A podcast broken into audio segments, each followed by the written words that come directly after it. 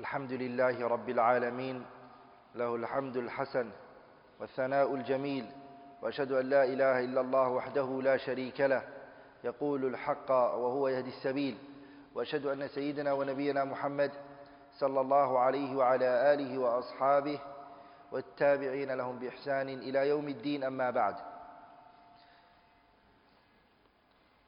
Yesterday, in our sharh of the Kitab al-Waraqat, written by Sheikh Abdul Malik ibn Yusuf al-Juwayni rahimahullah, we took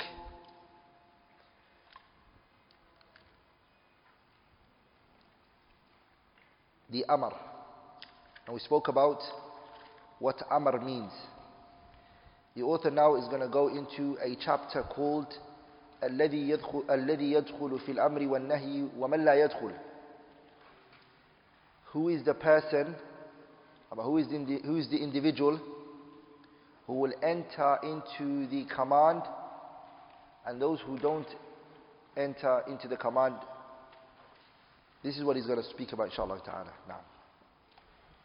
بسم الله والحمد لله والصلاة والسلام على رسول الله صلى الله عليه وآله وسلم قال المصنف رحمه الله تعالى الذي يدخل في الأمر والنهي وما لا يدخل يدخل في خطاب الله تعالى المؤمنون والساهي والصبي والمجنون غير داخلين في الخطاب والكفار مخاطبون بفروع الشرائع وبما لا تصح إلا به وهو الإسلام لقوله تعالى ما سلككم في سقر قالوا لم نكن من المصلين So this chapter, it talks about two things.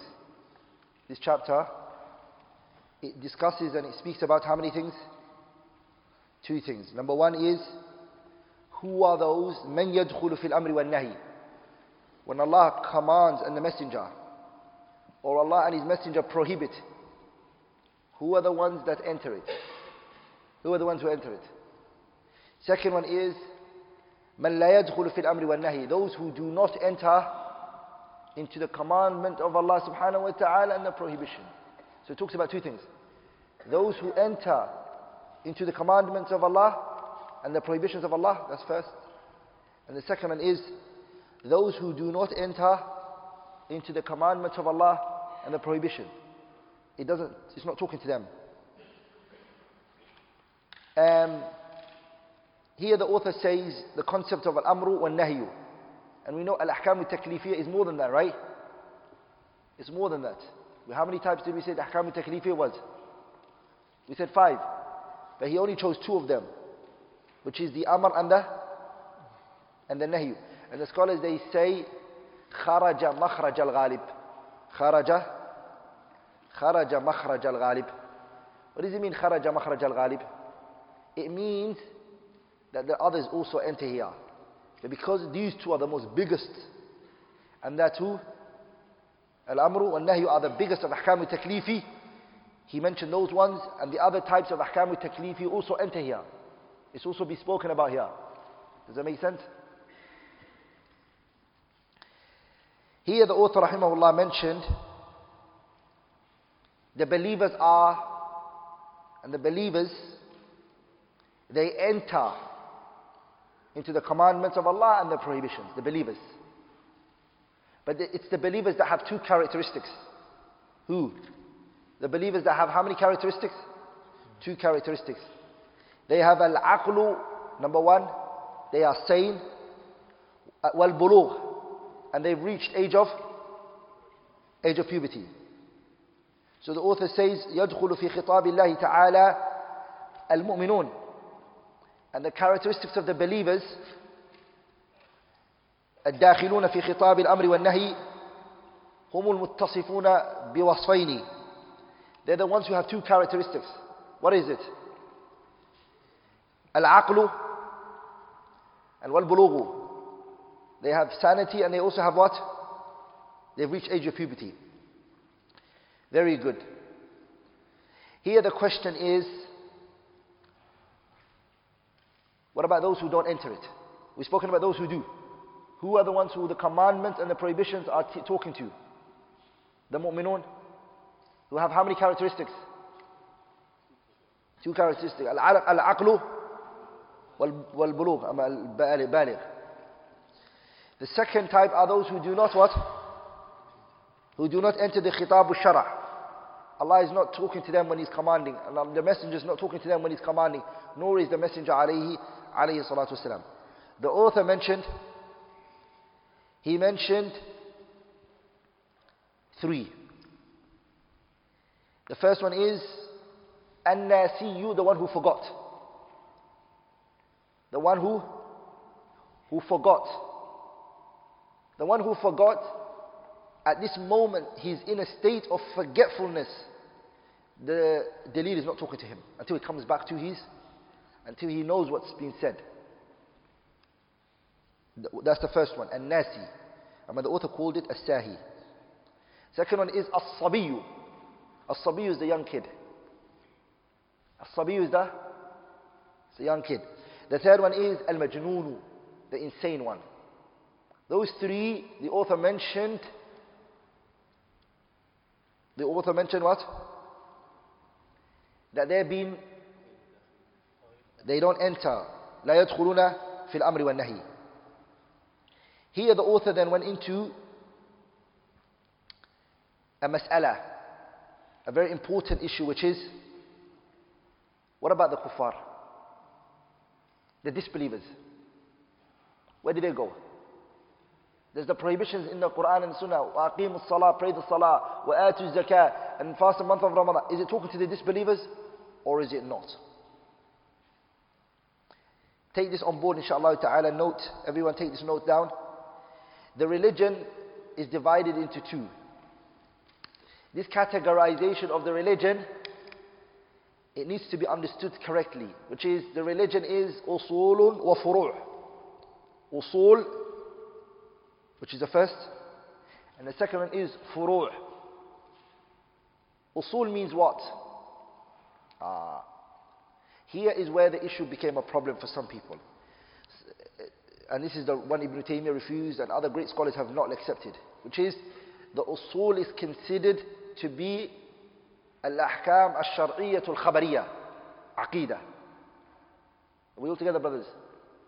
That you say the usul are only aqidah. And the furu' is what?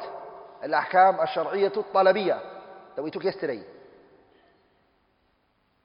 Are we all together, brothers? That the usul is aqidah and the furu' is fiqh. That is what? That is fiqh. This Shaykh al-Islam Taymiyyah didn't accept it. Why? The reason why he didn't accept it is because there are issues in aqidah that are, that are farah. There are some aqidah issues which are not usul. They're what? They're furu'. Are we all together, brothers? And there are issues which are fiqh, which are not furu'. There are, they are usul. Are we all together, brothers? So to say that all of aqidah is usul and all of fiqh is furu' is wrong. So what's the best way? The best definition is to say that usul means المسائل التي لا تقبل الاجتهاد. Usul is the issues that don't accept. That don't accept what? That don't accept independent reasoning. You can't do ijtihad. Usul means the masail التي لا تقبل الاجتهاد. It doesn't accept any ijtihad, any independent reasoning for you to come with. You can't. Because the qa'idah is, the qa'idah is, لا بمورد النص. There are evidences here. You can't use ijtihad. And the furu' is what? المسائل التي تقبل الاجتهاد. And that the furu' is what? The furu' is what? تقبل تقبل الاجتهاد. What does it accept? Like I want to come back to a common issue that many people fall short in, which is that can people differ in aqidah? Ama, did the Sahabas, in more simple terms, did the Sahabas differ, differ in what? Did the Sahabas differ in aqidah? This is wrong for a person to say that the companions differed in aqidah. That is wrong. It is wrong to say that the Sahabas differ in Aqidah. Why? Even that though if you look deep, you may find things they differed in. Are you with me, brothers? Which is, did the messenger see Allah Azza wa Jalla, the light of Isra wal Mi'raj? وهل يعذب المرء Would the person be punished ببكاء أهله عليه when he's in his grave and his family cry on him? Will he be punished for it? These are aqidah related issues. But you find the Sahaba is different. Write this down and note this down. You can never say that the companions differed on matters of aqidah. And this is qawlun batil. And it only comes from a person مِمَّن لَمْ يَشُمَّ رَائِحَةَ الْعِلْمِ A person who hasn't smelt the fragrance of knowledge. Why? Because when you say that the Sahabas differed in aqidah, and 90% of the issues of aqidah are usul, it means they also differed in the usul. Are you with me, brothers? That they differed in that? Or let's say 99% of the issues of aqidah, all of it, 99% of aqidah issues are usul, fundamental issues. لا تقبلوا الاجتهاد. Are we all together, brothers? When you say that you can differ in aqidah, or the Sahabas differed in aqidah, you're, you're saying that, that 99% the Sahabas also differed in it. Are we all together, brothers? Am I making sense here? So what do you say? You say that the Sahabas differed in Masail Furu'. That's easy for you. Huh. Mm. So now we're going to come to that next point. Good. The Masail which the Sahabas differed upon is what? They are Furu' issues. Even if they're in the books of Aqidah. What are they? These are Masail which are Furu'. Are you with me? These issues that you see the Sahabas differing upon, we don't say, say what? And we leave it a blank statement and say the companions differed in Aqidah. We say they differed in Masail which were Furu'. They differed in Masail which were furu'. Because when you say that Sahabas differed in Masail al-Aqidah, and the overwhelming mabahith and the overwhelming points in Aqidah is usul, that means you're opening the door for people to what? To see that, uh, that the Sahabas differed in those issues as well. ولذلك العلماء of our time Sheikh Salih al-Fawzan, Sheikh Salih al-Luhaydan, Sheikh Abdul Aziz ibn Baz, uh, they all said that no one, this statement is wrong. They didn't accept it. It needs tadqiq. Are you with me, brothers? But does, did the Sahabas differ in fiqh? You can. Because the overwhelming majority of fiqh is what? Furu'. It is what? It's furu'. Are you with me, brothers? And that which is usul in fiqh is very little. That which are fundamental issues of in fiqh issues are what? They're very little. Does that make sense, brothers? As for saying that aqidah is considered fiqh akbar, it doesn't take away from it that it's fundamental issues. And the fiqh al akbar actually should scare you because it's a fiqh which is great, not the fiqh which is fiqh which is, is little. So it's a, a, fundamental. The reason why they chose to call it fiqh al akbar is because it's fundamental. That is crucial. That is serious. That's why the Salaf called it. And they didn't just leave it as fiqh. Are you with me, brothers? Very good. Um, here we come back to an issue which is we know بإجماع أهل العلم that the kuffar Allah is telling them to come into Islam. The usul is it, is it upon the disbelievers? Meaning, do they have to come into Islam? Uh, you new brothers. Do the disbelievers have to come into Islam? Do they? Adahu. So that commandment of coming into Islam is not what the Sheikh is talking about here. What is he talking about? Are they being the prohibitions and the command which have come in the furu' of the religion? Are you with me? Are they being spoken to here? This is the discussion. Does that make sense? Have I made myself clear? Okay, pay attention. The kuffar, are they being the amar and the nahi, the commandments and the prohibitions? Which commandments? The commandments that call to Tawheed. Is it talking to the disbelievers? To come into Tawheed. Ah, bad ijma'. There's no khilaf in this one. Yes, it's talking to them. Are we all together? The prohibitions of calling against shirk. Is it talking to the disbelievers? Naam, hada ijma'. Because usul deen it's talking to the disbelievers as much as it's talking to the believers. Lakin, the scholars differed upon, the ulama, they differed upon فروع الشريعة. When Allah Ta'ala said pray the salah, is it talking to the disbeliever? When Allah said give zakat, is this talking to the disbeliever? Are we all together brothers? Are the disbelievers being spoken to here? Or is this specific to the believers only? This is a mas'ala which is, there's a khilaf that came regarding it according to the scholars. Does that make sense? Which is the concept of halil kuffar. Are the disbelievers mukhatabuna fi furu' sharia Are they being spoken to in the, the furu' of the religion? Are we all together, brothers? If that is the case and you do believe that the kuffar mukhatabuna fi furu' sharia in Ramadan, you're not allowed to sell food to a disbeliever. As much as you're not allowed to sell it to a, a Muslim. This is where it comes into effect. If you believe the con- of the view of the scholars who believe that the kuffar are mukhatabuna fi furu' sharia and Ramadan enters and you see a disbeliever and you give him food and you say he's a disbeliever, he's not fasting so he can eat it. But you're saying according to your discussion in usul al-fiqh you're saying that the kuffara mukhatabun, Allah is speaking to them as well. As much as he's speaking to the believers, then that means you can't give him the food. And you're not allowed to sell to him in Ramadan. And the Muslims who have restaurants who say, oh, I don't sell it to the Muslims, I only sell it to the I only sell food in Ramadan to the non-Muslims is also what? It's not allowed if you take that opinion. And that opinion is strong. What's the evidence that it's strong? Allah said in the Quran, ما سلككم في سقر What placed you in Saqarah? Why are you in hellfire for? What did they say? قالوا لم نكن قالوا لم نكن من المصلين We weren't from those who prayed. So the praying was a commandment from Allah towards them. Are you with me brothers? So yes, they are مخاطبون في فروع الشريعة. What are they?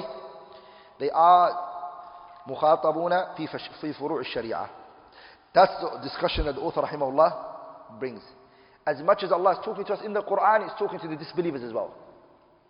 Are we all together, brothers? Whatever is being told for us to do is also being told for them, from them to do.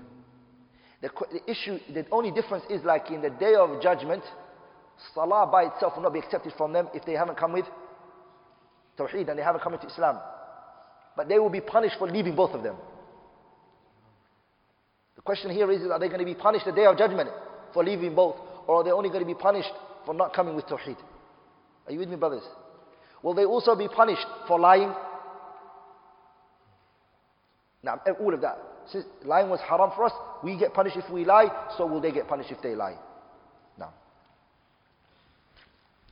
والأمر بالشيء نهي عن ضده والنهي عن الشيء أمر بضده Now the author goes into uh, a mas'ala which is if Allah commands something if Allah subhanahu wa ta'ala commands a issue does that mean he's prohibiting you from the opposite?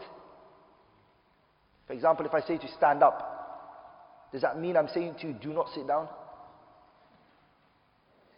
The author takes the opinion which is وَالْأَمْرُ بِالشَّيْءِ the commandment of Allah of a matter is the prohibition of the opposite.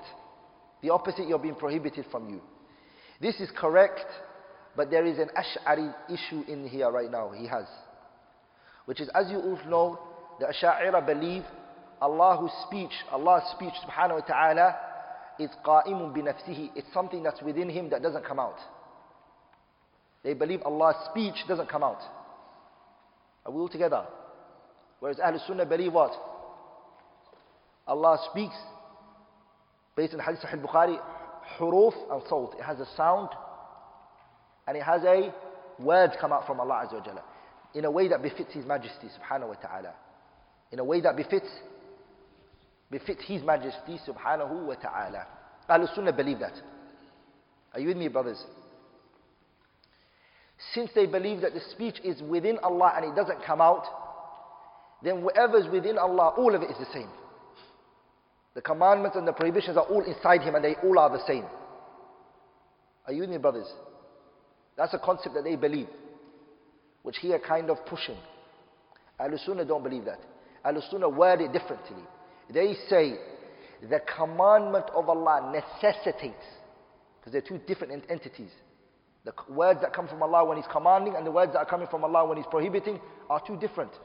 They believe it's all one thing, because it doesn't even come out. Are you with me, brothers? Ahlul Sunnah believe, it's a, it's a philosophical discussion, you don't need to go into now. All that you need to know is, if Allah commands something, it necessitates, necessitates, you have to put that word in there. It necessitates. So we don't say it is the opposite. But rather we say it's what? It necessitates the opposite. So they believe it's like a coin. This side and this side are stuck together, they're one, but they are opposites. Are we all together? That's what they believe. Ahlul Sunnah believe no. If Allah commands you to do something, it necessitates that He's prohibiting you from the He's prohibiting you from the opposite. Subhanahu wa ta'ala. نعم. والنهي استدعاء الترك بالقول ممن هو دونه على سبيل الوجوب ويدل على فساد المنهي عنه. The Sheikh now goes into the second part, which is from the chapters of Usul al-Fiqh, is an-nahi, prohibition. We did amr, right? We did al-amr. We're now doing the opposite of al-amr, which is an-nahi. Nahi is how many things? How, did, how many points did we say there was amr? We gave four points for amr, right? We're now giving how many points for uh, nahi? Four points for nahi, inshallah ta'ala. The first one is أنه استدعاء للترك. You're requested to leave something. Amr, you were requested to do something. Here you're being requested to leave off something. Okay, that's number one. Number two, verbally. The way in which you're told to leave this thing is where? Is how? It is verbally, number two. Bil qawli, that's what the author said. Istida'u tarki is the first one. Bil qawli is the second, which is by speech.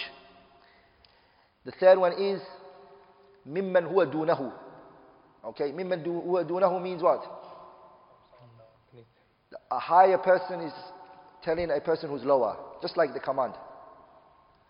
Okay? And the fourth is ala sabil al-wujub in a forceful manner. In a forceful manner. Then the author goes into a concept known as he talks about the prohibition of something. What does it show us? If, if something is prohibited from you, what does it show? That there's a fasad, corruption in it. There's a what? Corruption in it. For example, is innovation prohibited from us? Is innovation prohibited from us? What about if a person comes with that innovation and he does it? Is it corrupted? In other words, is it nullified? Is it void? It is. Because uh, the Prophet ﷺ said, من عمل عملا ليس عليه أمرنا فهو رد Here he means fasad, corrupted. It's not going to give, be given importance. But this is not this is not all the types of prohibitions. Are you with me, brothers? It's not all the types of prohibitions. Some prohibitions, if the person does it, it's what? It doesn't what? It doesn't nullify. If a person goes and steals a person's clothes, are you with me, brothers? And then he wears it for salah, and then he goes and he prays salah on clothes that he stole. Is it not prohibited for him not to steal? Was he not prohibited from. Are you with me, brothers? He was prohibited from what? From stealing. But he prayed a salah with what? Stolen clothes. Is the salah accepted? Is that salah accepted? How the salah is accepted? Salah is accepted. So when the author here said, النهي ويدل على فساد المنهي عنه the scholars they break the nahyu into four types they break it into four types a prohibition that goes back to the action itself okay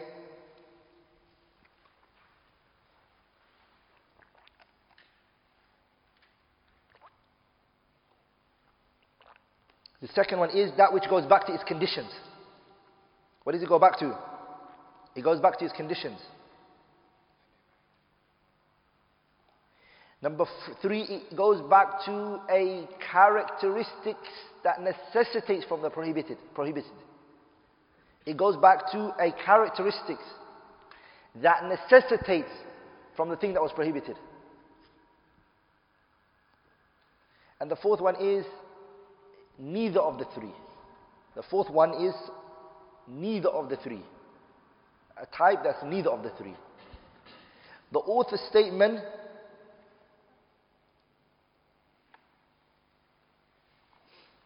the first one, the second one, and the third one in which he mentioned, yes, he's right in that one.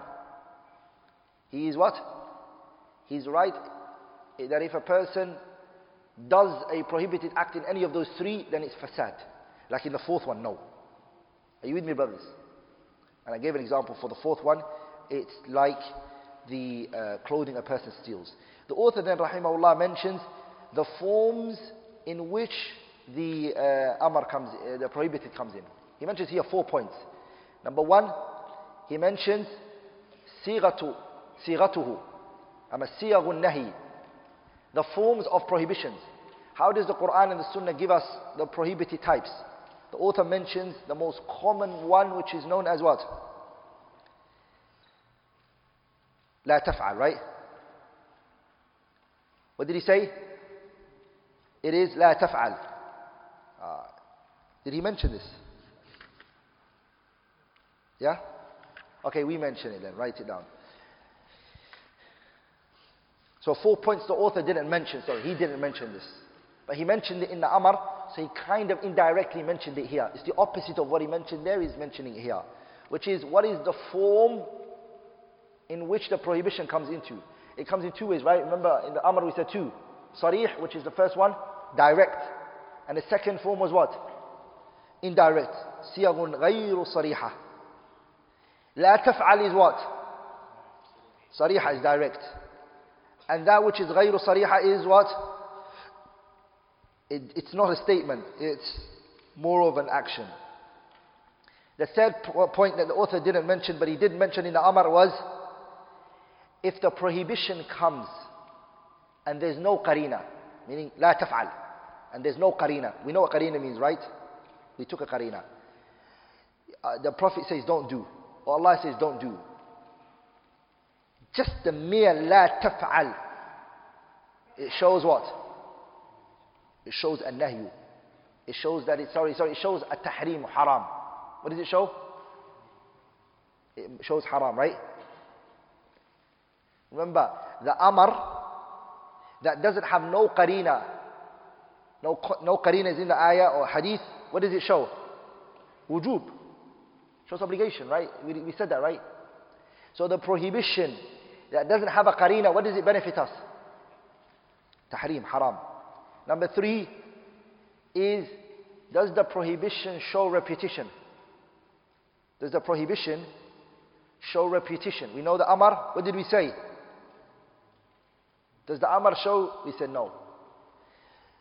Here, does the prohibition show repetition? This is by consent of the scholars. If you are prohibited to, to stay away from something, it doesn't mean you only stay away from it once. You always have to stay away from it. Sah? You always have to stay away from it.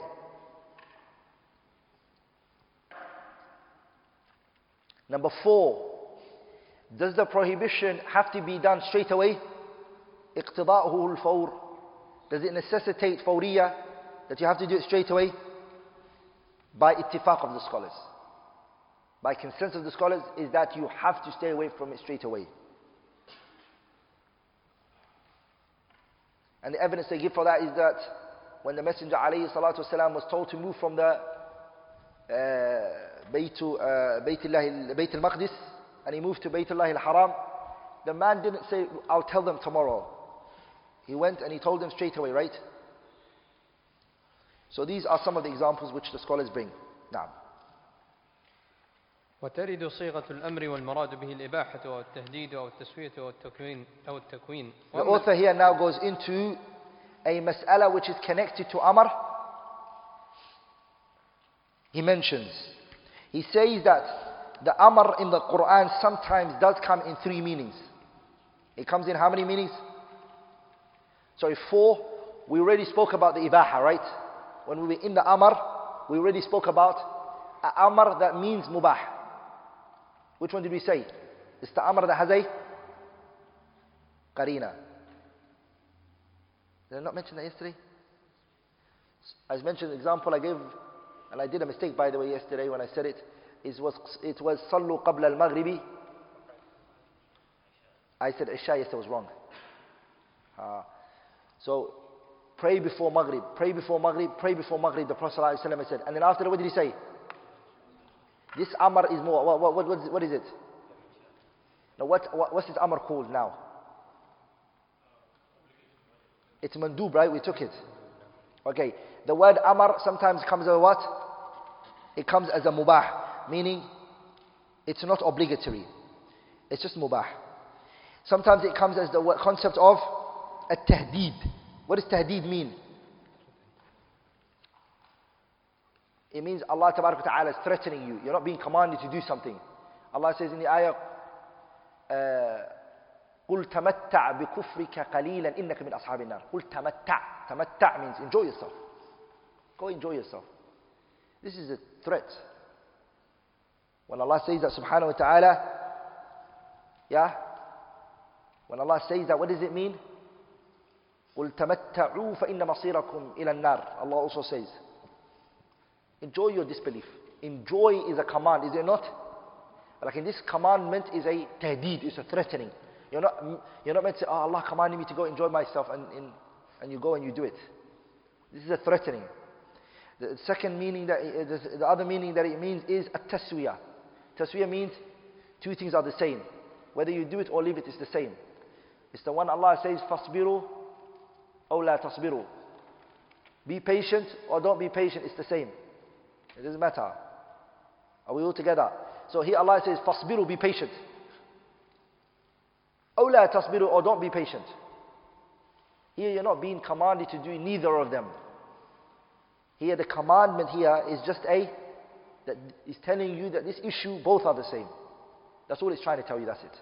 Nothing is needed from you to come with. The last one is at-taqween. At-taqween means you're not the one who's been commanded. Allah is commanding something to happen. And it's the one Allah Tabaraka Ta'ala, He says, "Kunu qiradatan خَاسِئِينَ kunu bi qiradatan خَاسِئِينَ Be destroyed monkeys. صح? In state of loss. Are they the ones who will have to go out of the way and become like this? But it's at-taqween. Allah is going to do there's a commandment used here right so he's just trying to tell you sometimes you find those in the Quran keep in mind that they're nothing to do with what we're talking about now وأما العام فهو ما عم شيئين فصاعدا من قوله عممت زيدا وعمرا بالعطاء وعمت جميع الناس بالعطاء وألفاظه أربعة الاسم الواحد المعرف باللام واسم الجمع المعرف باللام والأسماء المبهمة كمن في من يعقل وما في ما لا يعقل وأي في الجميع وأين في المكان ومتى في الزمان وما في الاستفهام والجزاء وغيره ولا في النكرات والعموم في من صفات النطق ولا يجوز دعوى العموم في غيره من الفعل وما يجري مجراه. The author here goes into another chapter of Usul al-Fiqh which is known as Al-Am. What does Al-Amu mean? Al-Amu means general. What's the translation that, it, what does it say on the translation for you? Generality, right? Generality means when something is general. This is what we're going to go into right now. The author, rahimahullah ta'ala, his definition of am, it was like it was a linguistic definition. اشتقاقه اللغوية. اشتقاق لغوي. He didn't give a technical definition. So let's give the technical definition. The technical definition is القول الموضوع لاستغراق جميع الأفراد بلا حصر. It is, it is two things. In the technical, the, the technical definition of the word of the word am is two things. Number one, generality in the Quran and the Sunnah comes by way of speech, verbally, number one. Verbally.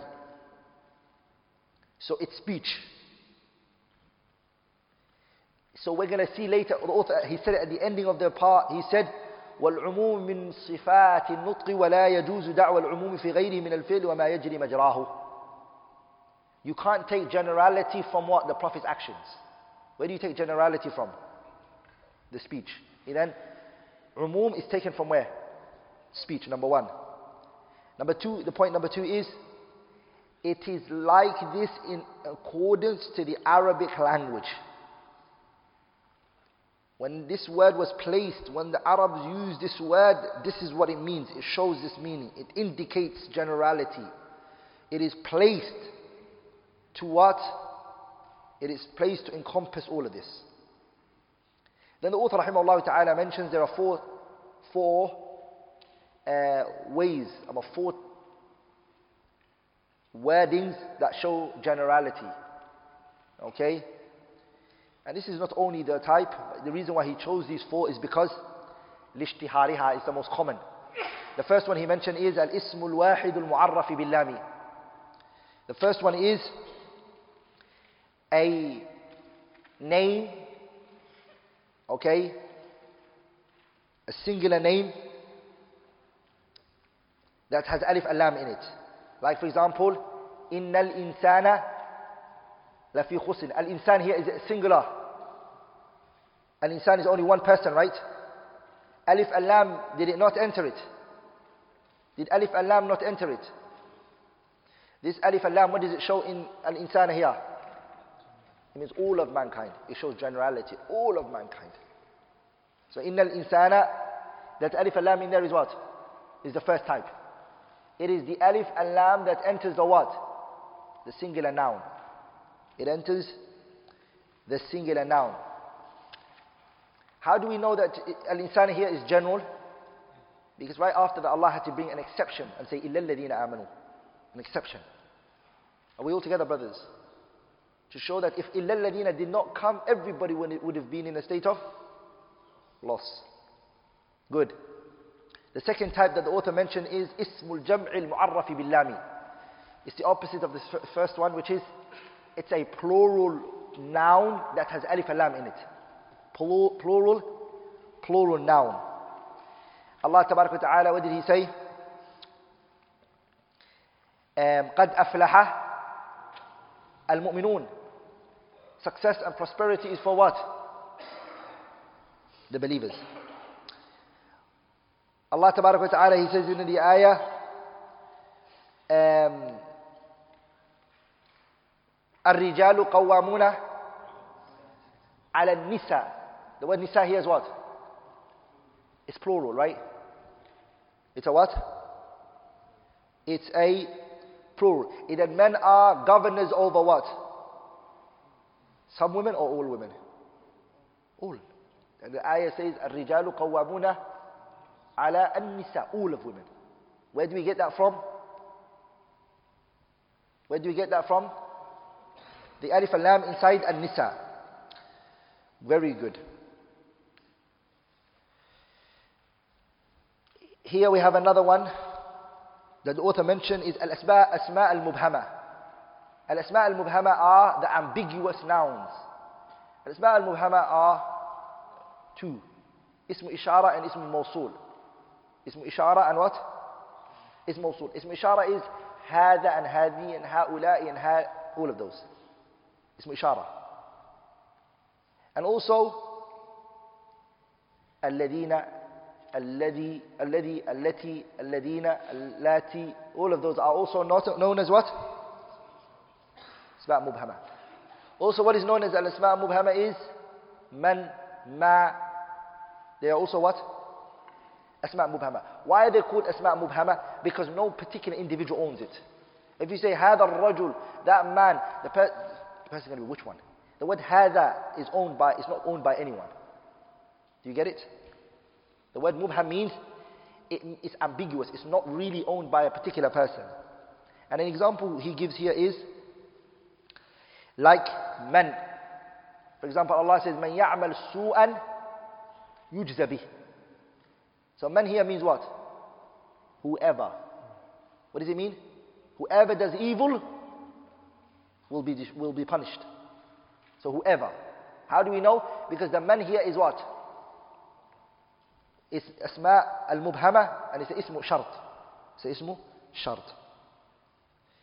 Allah Tabarak Ta'ala, he said, uh, sorry, the Prophet ﷺ, he said in the hadith, الَّذِي يَشْرَبُ مِنْ آنِيَةِ الْفِضَّةِ The one who drinks from the aniyatul fidda, yujarjaru fi batnihi. The day of judgment, his stomach, what will he be? It will be punished with the naru jahannam. The hadith, what did it say? Alladhi, the one. It's anyone. General, you take generality from that. It's not specifically to a person. Are you with me? Then we come to the word wa'ay. The author now mentions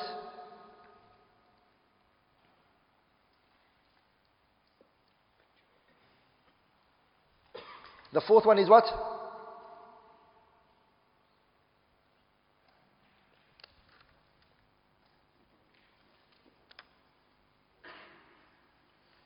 Sorry, the, the, the last one, the fourth one is. So, Aina is inside al-Isma al-Mubhama. Are you with me? And Mata is in Isma al-Mubhama. The last one is, the author mentions, La fi nakirat. La al-Nakirat. The La al-Nakirat is, Allah says in the Quran, فَلَا تَدْعُوا فَلَا تَدْعُوا مَعَ اللَّهِ أَحَدًا This one, it's a La and there's a nakira indefinite. فَلَا La. And then what is after that? Where's the nakira?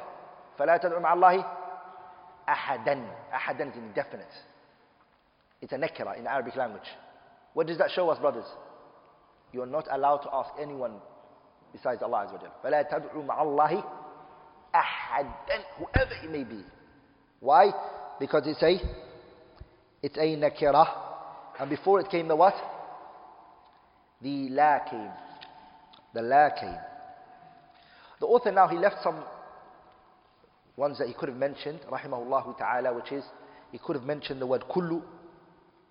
Kull, is, does, it not show, does it not show generality? It does. He didn't mention that.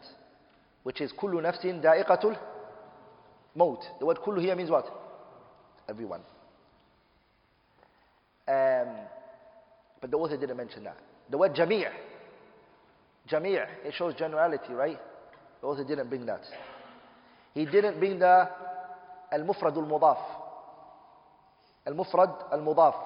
Where Allah says, وَإِن تَعُدُّوا وَإِن تَعُدُّوا نِعْمَةَ اللَّهِ لَا تُحْصُوهَا Here the word ni'mah is a what? Singular and it's been attributed. To who? To Allah Azza wa Jalla. It shows what? He didn't bring that. And etc. There were many others that he didn't bring. Then the author, rahimahullah ta'ala, he mentions at the ending of the, the chapter two points. What did he mention? Two points. And that is, um, number one, that the generality is taken from where? Speech. وَالْعُمُومِ صِفَاتِ النُّطْقِ A speech. It cannot be taken from what? Action. The second thing that he also mentioned is um, the opposite what we, what we mentioned, which is وَلَا يَجُوزُ دَعَاوَى الْعُمُومِ فِي غَيْرِهِ مِنَ الْفِعْلِ وَمَا يَجْرِي مَجْرَاهُ You cannot claim you cannot claim generality in other than speech, like the Prophet's actions, والسلام, and anything that takes its place. and anything that takes its place. What does he mean, anything that takes its place? There are issues that usuliyin talk about, which is qadaya al-a'yan, things that were specific to particular people. Are we all together? These things that were specific to a group of people, you can't take it out of the, you can't make it general. They call it qadiyatu aynin la umuma laha. There are, there are particular situations where are only what? They're particular to this situation, you're not allowed to use generality out of this. So two things he mentions here. You can't use the actions as a general, and you're not allowed to use a concept known as qadaya al-a'yan. Things that were what? That were specific to a particular situation. You're not allowed to make it general. And try to say, oh, I can use this everywhere and every time and every place. It was only used in a particular way and it was only used in a particular situation. And so you're not allowed to take it out of that situation and you're not allowed to take it out of that context. Are we all together? The author, rahimahullah, goes into that. Now, how long do we have? Huh? Eight minutes. هيا تفضل. والخاص يقابل العام والتخصيص تمييز بعض الجملة وهو ينقسم إلى متصل ومنفصل. فالمتصل الاستثناء والتقييد بالشرط والتقييد بالصفة والاستثناء إخراج ما لولاه لدخل في الكلام. وإنما يصح بشرط أن يبقى من المستثنى منه شيء ومن شرطه أن يكون متصلا بالكلام. ويجوز تقديم الاستثناء على المستثنى منه ويجوز الاستثناء من الجنس ومن غيره. والشرط يجوز أن يتأخر عن المشروط ويجوز أن يتقدم عن المشروط. والمقيد بالصفة يحمل عليه المطلق كالرقبة قيدت بالإيمان في بعض المواضع وأطلقت في بعض المواضع فيحمل المطلق على المقيد. ويجوز تخصيص الكتاب بالكتاب وتخصيص الكتاب بالسنة وتخصيص السنة بالكتاب وتخصيص السنة بالسنة وتخصيص النطق بالقياس. ونعني بالنطق قول الله سبحانه وتعالى وقول رسوله صلى الله عليه وسلم. The author now goes into another chapter in Usul al-Fiqh which is known as what? Khas. When now we finished Am, what's the opposite of Am? Khas. Khas, khas is what? ولذلك the author he said والخاص يقابل العام. But the khas is the opposite of? The author said that. But he didn't give it a good definition. Because his definition of am was also not, it was ishtiqaq lughawi. He mentioned the linguistic definition. So what is khas? Khas is anything that two things are found. Number one, it's a verbal statement. it's, it's transmitted to us verbally. The khusus is not taken from what? Again, like the am, it's not taken from what? It's not taken from actions. Number two is, number two is this speech. It's, in its essence, it indicates, just like the am. The am, in its essence, what did I say? It indicates generality. This speech, in its generality, uh, sorry, in its essence, according to the Arabs, it what? It shows specification. It doesn't show generality.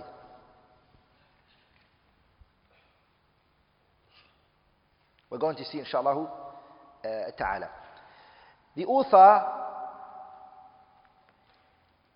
he divided the type of al-mukhassisat, the types of specifiers into two. The author, he divided the types of specifiers into how many? فالمخصصات الدالة على التخصيص قسمان. How many types? The specifiers, I mean the specifying agents, he categorized them into how many? Two. The first one he said al-mukhassisat al-muttasila.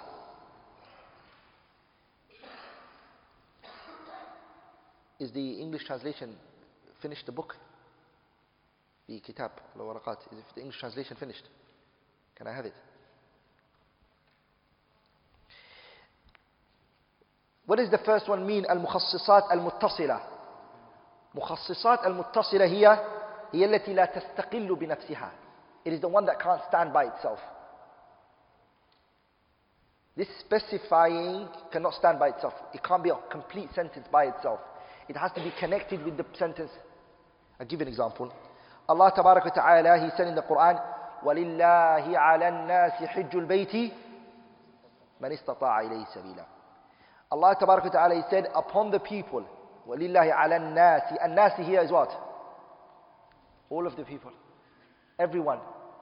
Everyone, Allah Tabarak wa Ta'ala, He made it obligatory upon them what? Hajj. Then what did He say? And also Umrah, it falls under there as well. Umrah once in your life is also obligatory according to the strongest opinion of the scholars. وَلِلَّهِ عَلَى النَّاسِ حِجُّ الْبَيْتِ What did Allah say then after that? He said, مَنِ اسْتَطَاعَ إِلَيْهِ سَبِيلًا مَنِ اسْتَطَاعَ إِلَيْهِ سَبِيلًا is taking the place of what? It's taking the place of the people. Or it's actually specifying the people. It's not every person that the Hajj is what? Obligatory on. Who is it obligatory on? specific to the people who have the ability. Now, can you take the can you take that statement, manistata and place it somewhere by itself? Will it make sense to you? Will you understand if somebody says to you, manistata? Will that make sense? I mean, manistata can't, it's not understood unless it's in that, ay la it can't stand by itself. It cannot be an entity that stands alone. The second one, which is known as munfasil. Munfasil means the, the specifying agent is what? It can stand by itself. It doesn't have to be stuck to it. It's with it. وهي التي تستقل بنفسها. I'll give you an example, which is Allah says, يوصيكم الله في أولادكم للذكر مثل حظ الأنثيين. Allah tells us here that a father, his children, they inherit from him. يوصيكم الله في أولادكم. Allah gives you a wasiyah to your children. So the father, his children are going to inherit, his children are going to inherit from him. Sahih? This is general. The ayah is very general. Then the Messenger sallallahu alayhi wa he came and he said, لا يرث المسلم كافر. The Prophet sallallahu alayhi wa he said, لا يرث المسلم الكافر. The Muslim cannot inherit a kafir, and a kafir cannot inherit a Muslim. Now, the mukhassis here, which is the hadith, has it stood by itself? It's a whole entity that's in an, it's in a whole different place, which is where? And the ayah, it's somewhere else. Are we all together? This is munfasil, it's detached from one another. So you wouldn't see it unless you've read it all. Unless you've read. ولذلك the munfasil is the type that majority of the people don't see. Because what does it require? It requires a person to have uh, great uh, knowledge. We'll stop there inshallah ta'ala uh, bi'idhnillah al-kareem and we'll go into the second type of mukhassis which is the one known as the, and we'll go to the uh, muttasil in more details inshallah ta'ala. So we were, we're talking about the al-mukhassisat. We were speaking about the al-mukhassisat. And we mentioned that al-mukhassisat is how many types? Two. The first one we said is al-muttasilah, which is, in your translation, it says dependent. I mean, it depends on the sen- it's depending on the sentence. It relies on the sentence. It cannot stand by itself. Sah? And the second one is independent. Hmm. it is independent. We gave an example for both, correct? We did. The first one, what's it called? The al-muttasil. أما المخصصات المتصلة the um, dependent, the Sheikh categorized that into three. how many types of muttasila are there? Three. The first one is al-istithna. Number one is exception. Number two, um, Number two is a shart, condition.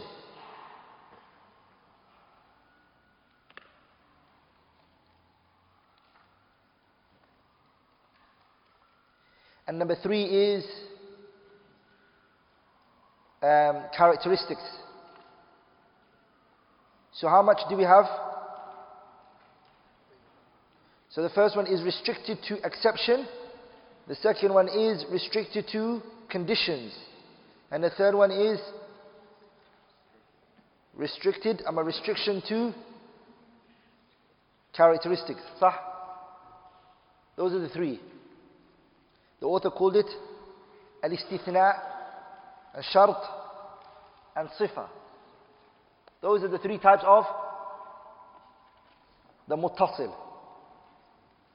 The munfasil, the munfasil which is the independent, is three types. Is how many types? Three types. The first one is الشرع. The first one is الشرع. And the second one is الشرع means the Sharia. The munfasil we're talking about. The author didn't mention this. The author did not mention this. How much is the muttasil? How many? Exception. So it's, it, it, sorry, the first one was restriction to exception. Second was condition and characteristics. We're going to go through each one inshallah ta'ala and give examples for it. What about the mukhassisat al-munfasila? The mukhassisat al-munfasila. The independent one.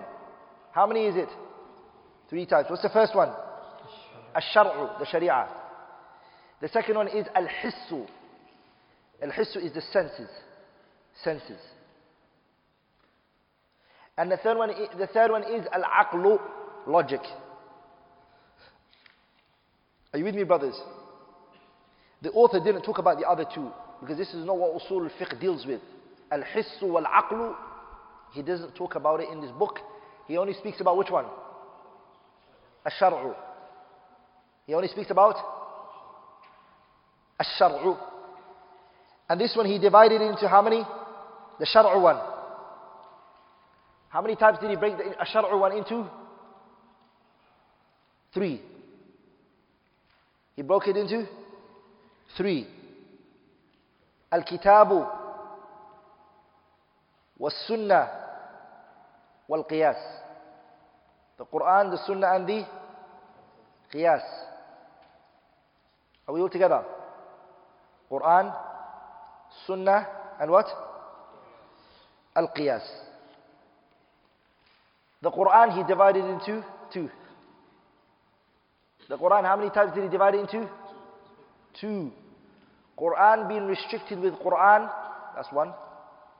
The second one is the Quran being restricted with the Sunnah.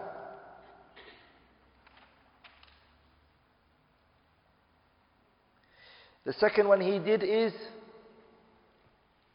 the Sunnah. And how many come, come out of that one? Two. The Sunnah being restricted with the Quran and the Sunnah being restricted with the Sunnah. And the third one is Al-Qiyas, right? And how many comes out of that one? Two. The Qiyas being restricted with the Quran and the Qiyas being restricted with the with the Sunnah.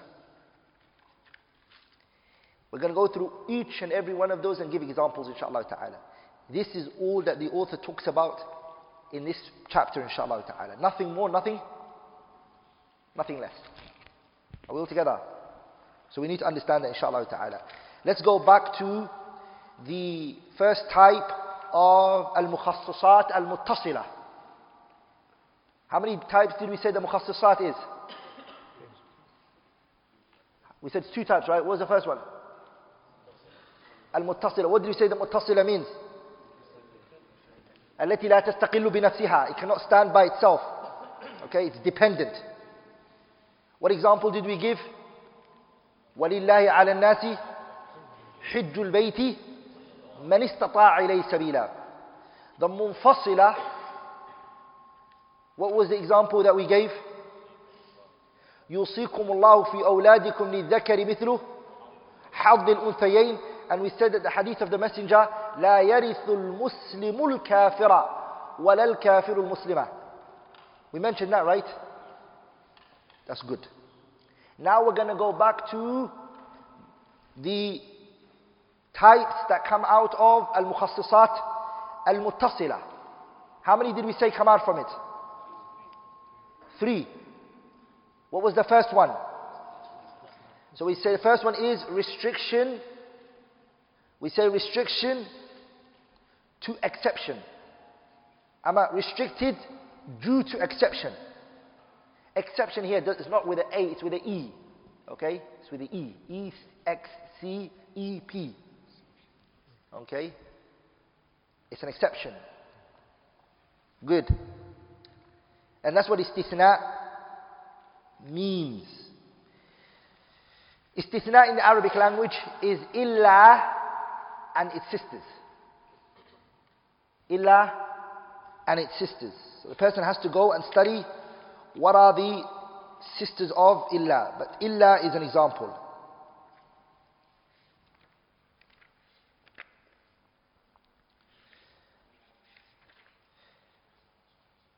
An example for that is the hadith of the Prophet ﷺ where he said, المسلمون على شروطهم إلا شرطا حرم حلالا أو حلل أو حلل حراما إلا شرطا حرم حلالا أو أو أحل حراما Now the messenger said that the believers are upon their conditions. And look what he did after that. He brought an exception. Except the. What did he say? Except what? Except that which bring, if the condition is, if it's making that which is halal, halal uh, haram, and haram which is halal, it's not. Other than that, all of the other conditions that you make with somebody, what do you need to do? Fulfill it. If you make a promise with somebody, al-mu'minuna ala shurutihim. Any promise that we make amongst ourselves, we need to fulfill it. If I promise you something, I have to do it for you. It's, eh, it's general. But then what did the hadith do? It brought an istithna. This type of istithna is known as what? Istithna is what? It's mutasil. Istithna is something mutasil. Are you with me, brothers? Am I making sense here? Okay. The istithna mutasil uh, have two conditions. There's many more conditions, but we're trying to make it easy. The istithna has how many conditions? It has two conditions. أن يبقى من المستثنى منه شيء what you're going to do the exception from, something has to be left from it. What do I mean? For example, if a person says, for example, if a person says, له علي عشرة إلا عشرة. He has on me ten except ten. Nothing's left. Your exception hasn't let anything remain. صح? He has ten dirhams on me except 10 dirhams. So what does he have on you? So this is not, the condition is that something has to be left. You can't do an exception and an exception takes away everything. Does that make sense? The second, within that one, the scholars by ittifaq unanimously agree that the mustasna minhu, something has to be left. And yabqa min, and yabqa min al-mustasna minhu shay. Something has to be left. But they differed, there's a consensus. You can't say, lahu alayya ashara illa ashara. You can't say that. But are you allowed to say, lahu alayya ashara illa sitta. They had a difference of opinion on this one. Which is that what you're taking back is more but you've left something, but is what? It's more than half. Does that make sense? They have a khilaf on this and they differ on this. Shawkani rahimahullah, he, he believes it's permissible. And many other scholars have not accepted this, from them Imam Ahmad and his students, and also it's a view of Imam Shafi'i rahimahullah ta'ala. And the ones who said it's permissible, they're stronger, like Imam Shawkani in his kitab Irshad al-Fuhul, and they used evidences, which is إن عبادي ليس لك عليهم سلطان إلا إلا من اتبعك من الغاوين. The followers of shaitan, are they a lot or are they little? There are more who follow him, right? There are a lot who follow him. So the scholars, they said that you are allowed to have more that you take away. More than half. The followers of shaitan, is more than half? Has more than half. More than half follow shaitan. As Allah told us in the Quran, وَمَا أَكْثَرُ النَّاسِ وَلَوْ حَرَصْتَ وَلَوْ حَرَصْتَ بِالْمُؤْمِنِينَ وَإِن تُطِعْ وإن تطع وإن تطع أكثر من في الأرض يضلوك عن سبيل الله ولكن أكثر الناس ولكن أكثر الناس لا يعلمون So the majority don't know. It's more than half. Are you with me, brothers? And then this one itself, there's a, there's a niqash which is, this is called istithna'u sifatin, wa istithna'u sifatin, mustathna minhu min al We won't go into that. Are we all together, brothers? And Imam Shawkani here, in his kitab Irshad al-Fuhul, he goes into good benefits, and it's good to read it. The second condition for the exception, the second condition for the exception is أن يكون متصلا بالكلام. It has to be connected to the speech. You can't say to somebody, له علي عشرة. He has on me ten. And then tomorrow you call and you say, uh, إلا أربعة. Except four. Are you with me, brothers? It means it has to be connected with the speech. You can't say, uh, I divorced my wives. And then you go and you think about it and you say, except. Except three. The next day. This which you're trying to bring out is too late now. It, you, you what? The speech wasn't connected. It has to be connected. Are you with me, brothers? Like in the connection here doesn't mean if he sneezes. Are you with me, brothers? If he sneezes or it doesn't mean that. It means the, the, the discussion that's happening is still happening. And an example that they use is the Messenger of Allah. He said, "Inna hada al-balada harramahu Allah." This land, meaning Mecca, Allah has made it subhanahu wa ta'ala a sacred land يَوْمَ خَلَقَ السَّمَاوَاتِ وَالْأَرْضِ The day Allah created the samawat and the the day Allah created the samawat and ard. No one is allowed to take from this land any thorn, no trees, no nothing, no fruits of Mecca can you take. It's not yours. Leave it. Then the Sahabas, they said, Abbas ibn Abdul Muttalib, he stood up and he said, Ya Rasulullah, O Messenger of Allah, illa The Prophet didn't mention it. His speech stopped. The Prophet said what he wanted to say, finished it. He stood up, he said, illa al-idkhir. Idkhir, it's like, it's a, it's a form of grass that the Arabs used to use to make houses from it. But what he said, what about the Ya Rasulullah? And then the Messenger sallallahu alayhi wa sallam, he looked at him, he said, illa al-idkhir. Okay, even the idkhir, except the idkhir. So even though they said it's disconnected from what he said, but it's still in the what? It's still in that same moment of discussion. Are you, are you with me? That's not a problem here. That is not a problem. So those are the two conditions that have to be found in the the, the, the istithna. The author then goes into, the author, he goes into is it permissible that the mustasna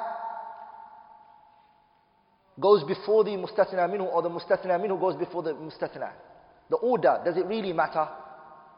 He says, وَيَجُوزُ It is permissible تَقْدِيمُ الْمُسْتَثْنَى عَلى الْمُسْتَثْنَى مِنْهُ Are you with me? So you can, the, the order in how you say it, whether the restriction to the, uh, to the exception is before or if it's after, it doesn't matter. He's, he's taking that opinion. And that's strong, inshallah ta'ala. Also, he mentions, وَيَجُوزُ It is permissible, إِسْتِثْنَاءُ مِنَ الْجِنْسِ وَمِنْ غَيْرِهِ Okay, if I say, جَاءَ الْقَوْمُ The people came. جَاءَ الْقَوْمُ The people came. إِلَّا فَرَسًا Except a horse. Can I say that? Can I do an exception from a thing which is not the same essence of the thing I'm taking it out of. Because horse is not, is not the same as a human. I said the people came, and then I made an exception of a horse. And a horse is not from the essence of the people. Are you with me, brothers? The author, he said, وَيَجُوزُ It is permissible. You're allowed to. You're allowed to do that. And the evidence that he's relying on is Allah's statement, يَا أَيُّهَا الَّذِينَ آمَنُوا لا تأكلوا أموالكم بينكم بالباطل إلا أن تكون إلا أن تكون تجارة عن تراض Here, pay attention to it. Allah says, Ya alladhina amanu, those of you who believe, La ta'kulu, do not eat your money and your wealth from one another unjustly. Don't eat from it unjustly. And then what did he say? Unless it's what? Unless it's trading. But the trading was never part of oppressively, oppressively eating somebody's wealth, aslan. So why was the exception made?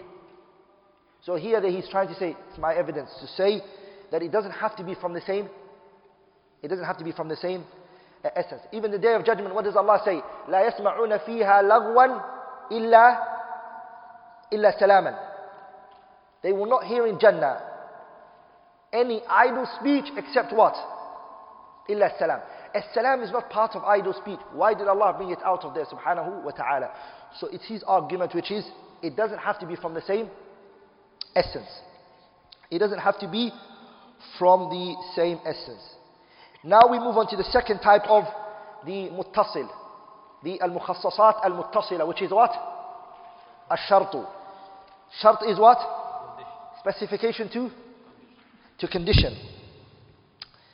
The author here, he didn't explain for us the way, the definition of shart. He did for sifa, but uh, istithna, but he didn't do for what? The shart. What does the shart uh, mean? Shart is the condition in simple terms. It is what? It is a condition. It's تعليق حكم على حكم بأداة معلومة. It's two things. It's connect, it's two things. The definition for it. It is تعليق حكم على حكم. It's to connect a ruling to another, another ruling.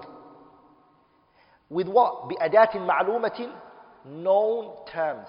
You're using specific types of terms. Okay? And they're called to shart that you need to study.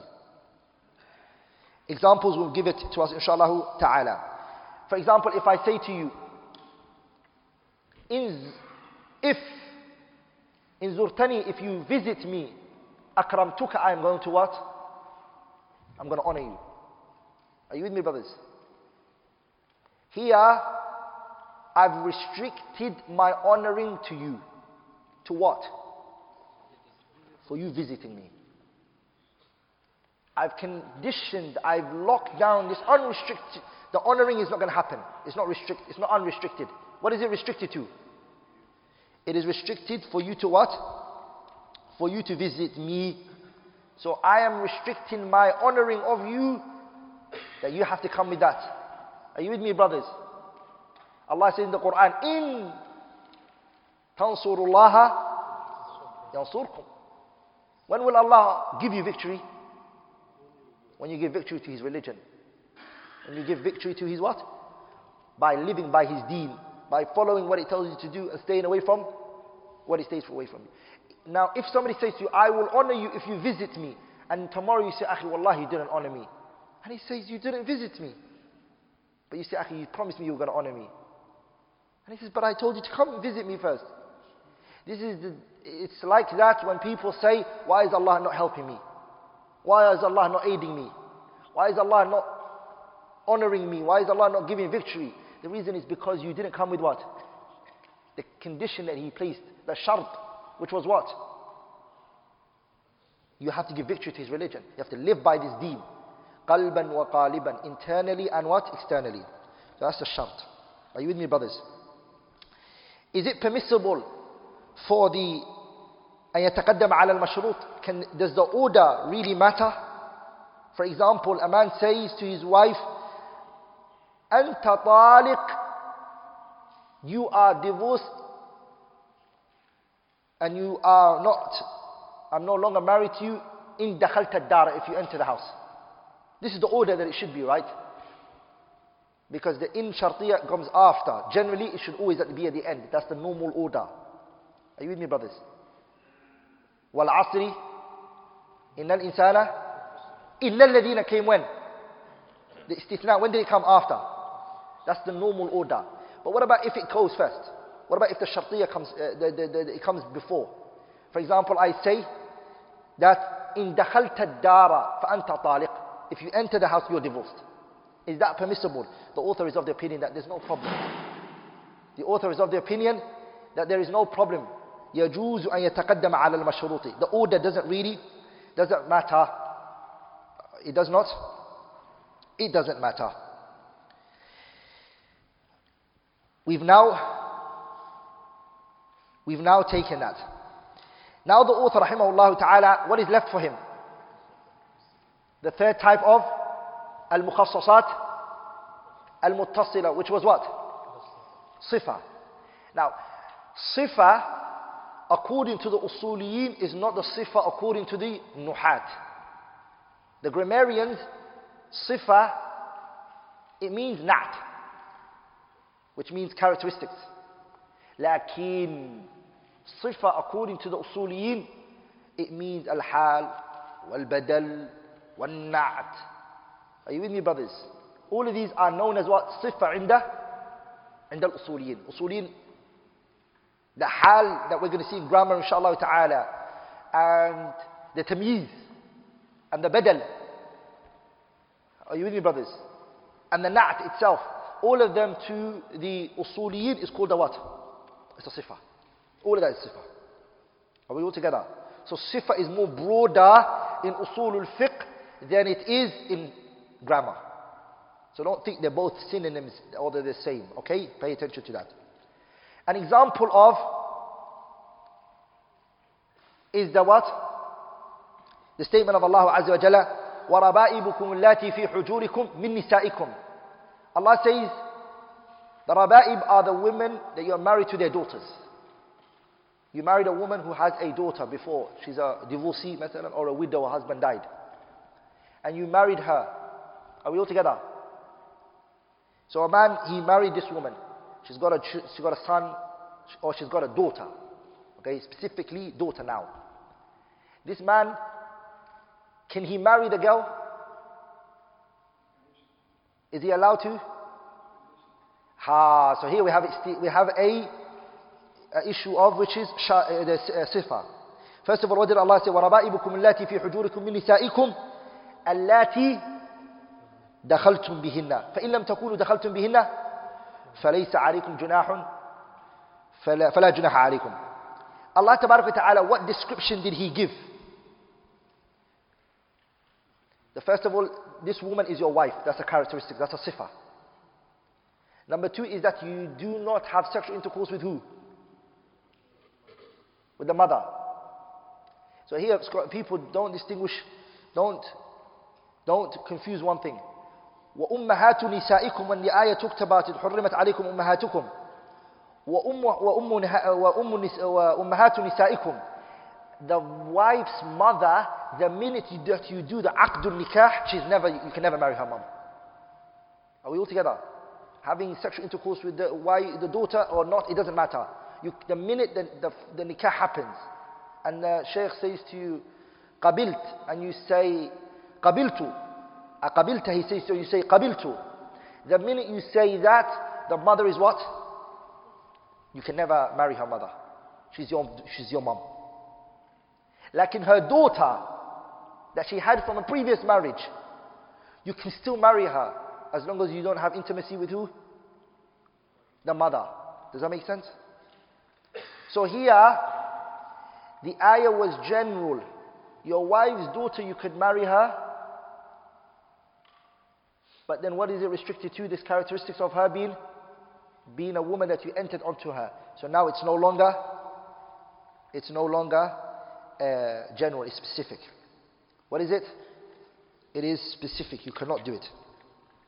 Here we now go into another example which is وَلِلَّهِ عَلَى النَّاسِ حِجُّ الْبَيْتِ مَنِ اسْتَطَاعَ إِلَيْهِ سَبِيلًا is a sifa as well. That's also a what? It's also a sifa. The one who has the ability is the characteristics. Now the author goes into a mas'ala and I want you to all pay attention because this is the tricky issue many people get confused on. Now the author finished this and he, what he did was he went into a qadiyya, a, issue called al-mutlaq wal-muqayyad. We're now going to go into a chapter called al-mutlaq wal-muqayyad. So I thought about it. How am I going to explain al-mutlaq wal-muqayyad? How am I going to tell the students today the difference between mutlaq and am? And I was thinking about it. What's the best way to say it? The first thought that came, that came to my mind is to say that the am is umum shumuli and the mutlaq is umum badali. And I thought to myself, they won't understand that. The simple way of looking at it is both of them, by the way, they are general. Both of them are general. The am is general, of course, and the mutlaq is what? General. The difference between it is am is everyone, And the mutlaq is anyone. Do you see the difference?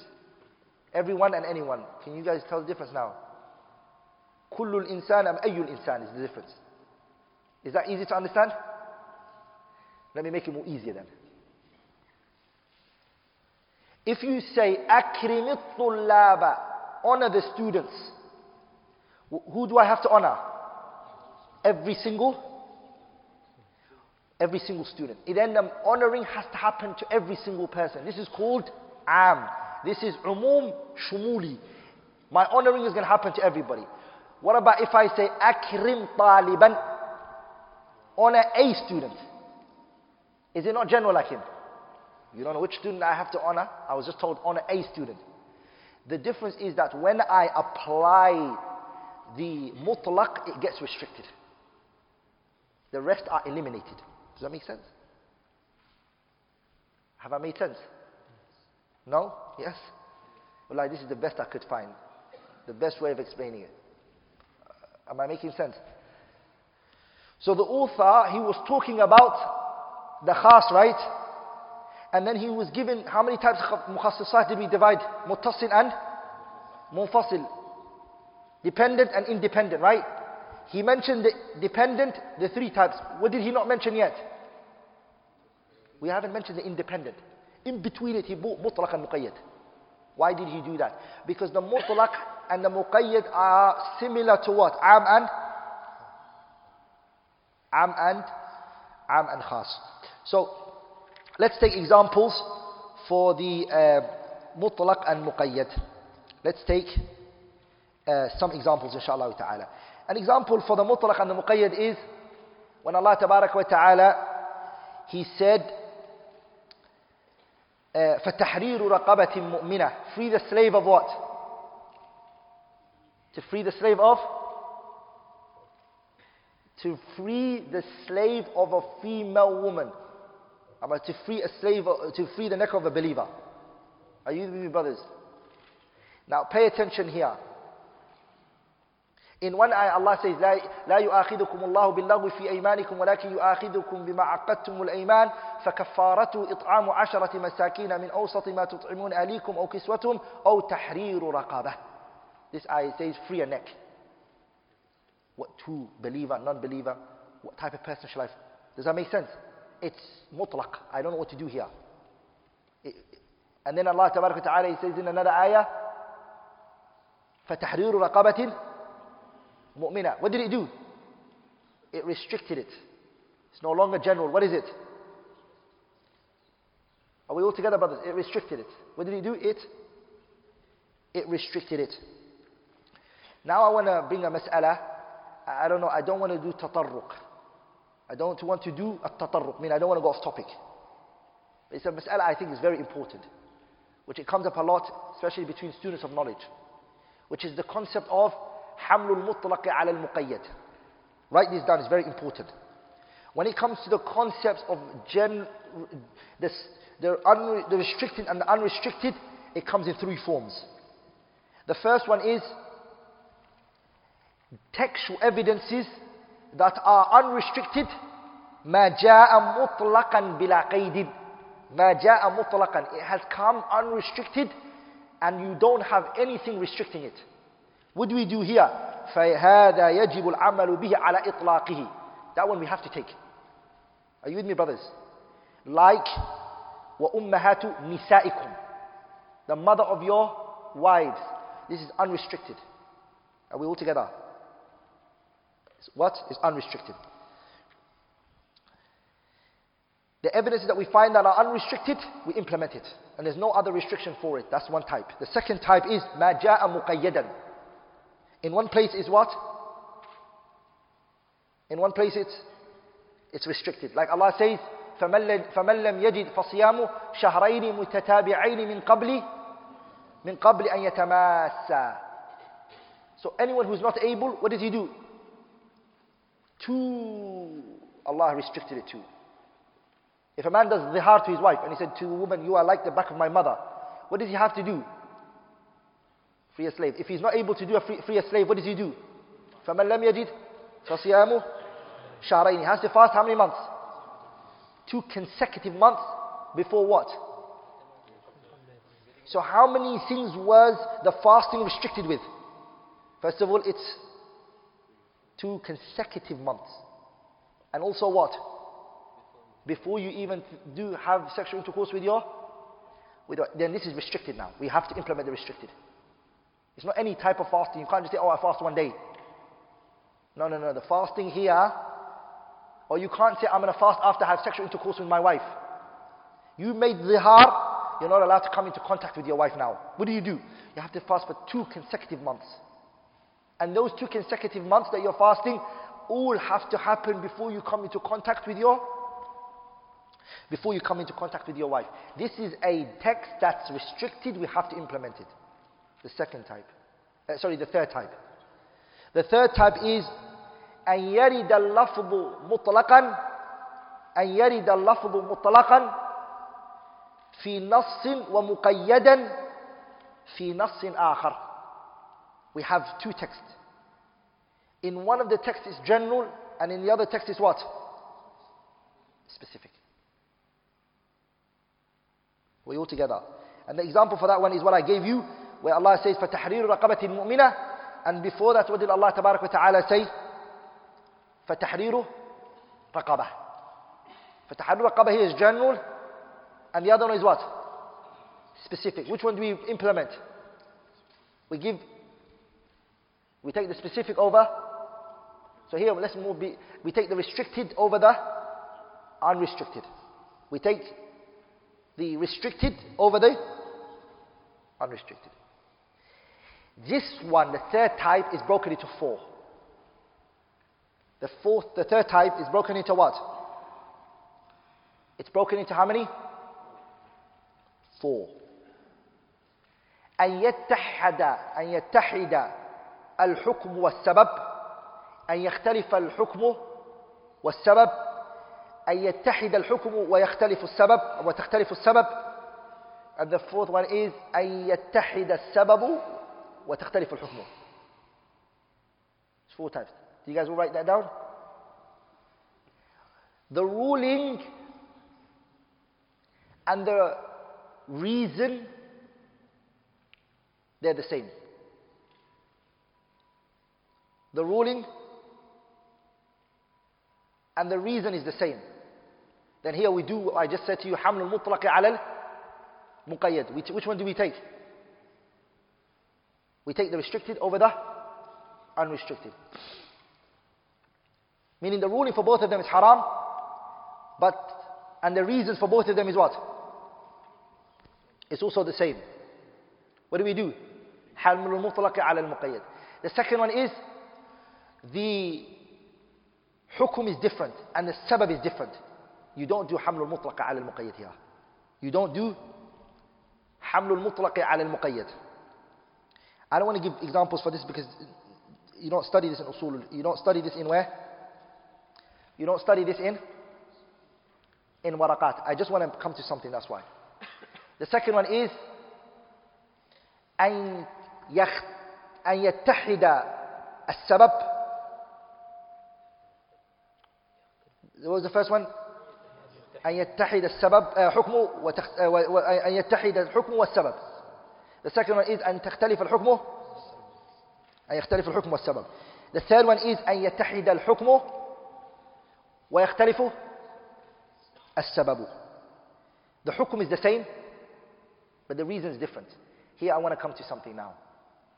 This is the issue referred to as does the man have to have his garment below his ankles? Are you with me, brothers?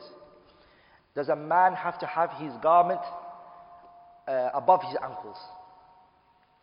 Some scholars they said, the Prophet ﷺ here he said, "Man jarra thawbuhu khuyala." Anyone who drags his garment out of arrogance. Out of arrogance is what? It's qaid, it's qaid, it's a restriction.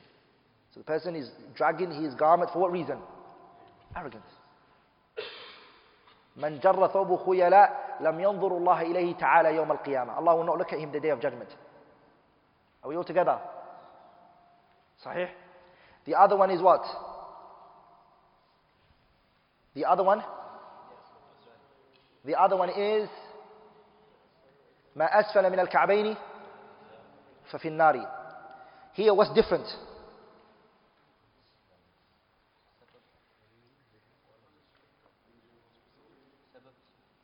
The sabab is different and the hukm is different. Sahih? Is the sabab different and the hukm different? Or, is, sorry, is the hukm the same? Sorry, is the hukm the same? Huh? What's the hukm? This one Allah won't look at in the day of judgment. This was in the hellfire. Is the hukm the same? Allah won't look at you the day of judgment and Allah will place you in the hellfire.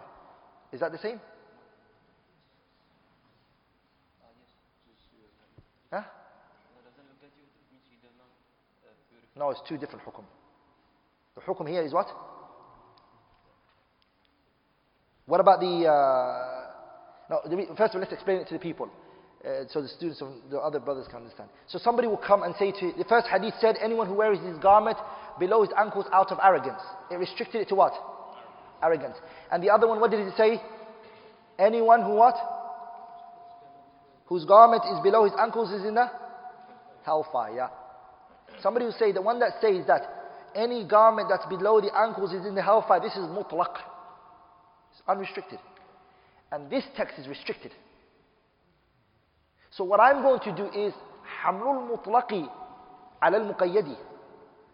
So I'm not doing it out of arrogance, and that's the only time that is prohibited. Because the one that's general here has been specified here. It's been restricted here. So I am allowed to have my garment below my ankles if I'm not doing it out of. That's what I say. That's what they will. That's what they will say. Here you, he used the qa'idah of haml al-mutlaqi al-muqayyadi. And is that right? No, it's not right.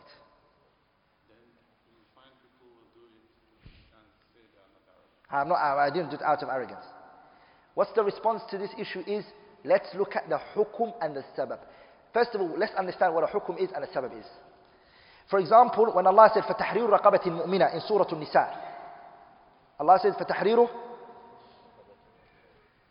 in Surah An-Nisa. What was Allah talking about? He was, he was talking about what? The killing. And when he was talking about it in Surah Al-Mujadala, what, does Allah, what, did, what was he talking about? Al-Dhihar. So is the reason different? The reasons are different. The reason is, the reasons are different. One reason is killing and the other reason is what? Dhihar. But is the hukum both the same? How the hukum both is the same, which is what? Tahriru raqaba, free in the slave, free in the neck. They both have the same ruling. What you have to do in both situations is free a neck. So here what do we have? The hukum is the same, but the sabab is, can we do haml al-mutlaqa ala al-muqayyad here? How you can. This one you can. You can do haml al-mutlaqi ala al-muqayyadi, which is أن يتحد الحكم ويختلف السبب. لكن if the sabab is the same, and the hukum is what? The hukum is different. The sabab here is the same. But the hukum is what? Different. And that's what's happened in the what? The garment that we we're talking about. What is the same? The sabab is the same and the hukum is what? The hukum is different. Each hukum is different. This hukum is talking about what? Allah won't look at you. And the other one is talking about your legs are going to be in hellfire. Two different hukum. صح? Then here the qaida is لا يحمل المطلق على المقيد. You're not allowed to say مطلق على المقيد. Are you with me brothers? لا يحمل المطلق على المقيد. So what do you do? Each situation is talking about a situation unique to it. So what it means is that if you do it out of arrogance, Allah won't look at you. And if you don't do it out of arrogance, your legs are going to be in the hellfire. Does that make sense now? Each one is going to be taken separately. So if you wear your garment below your ankles out of arrogance, it's even worse. Not only are your legs are going to be in the hellfire, you're not going to get the privilege of seeing Allah Azza wa Jalla. Allah, sorry, Allah won't look at you subhanahu wa ta'ala. It's an additional punishment. Does that make sense? But if you say, no, I'm not doing it out of arrogance, which we will believe it, you're not doing it out of arrogance, then you have the other punishment for you, which is Your legs are there? Does that make sense for you, brothers? It's important that that's understood uh, very well. And other scholars like Sheikh Albani and others, they took another approach, which is that they said the garment being below the ankles itself, it's what?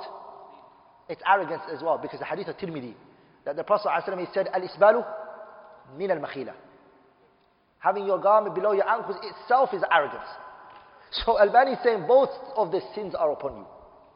Just by having your garment below your ankles. So you're not gonna, it's gonna your legs are gonna be punished the day of judgment, and so you, Allah won't look at you the day of judgment. Are you with me, brothers? Then they will say to you, Abu Bakr.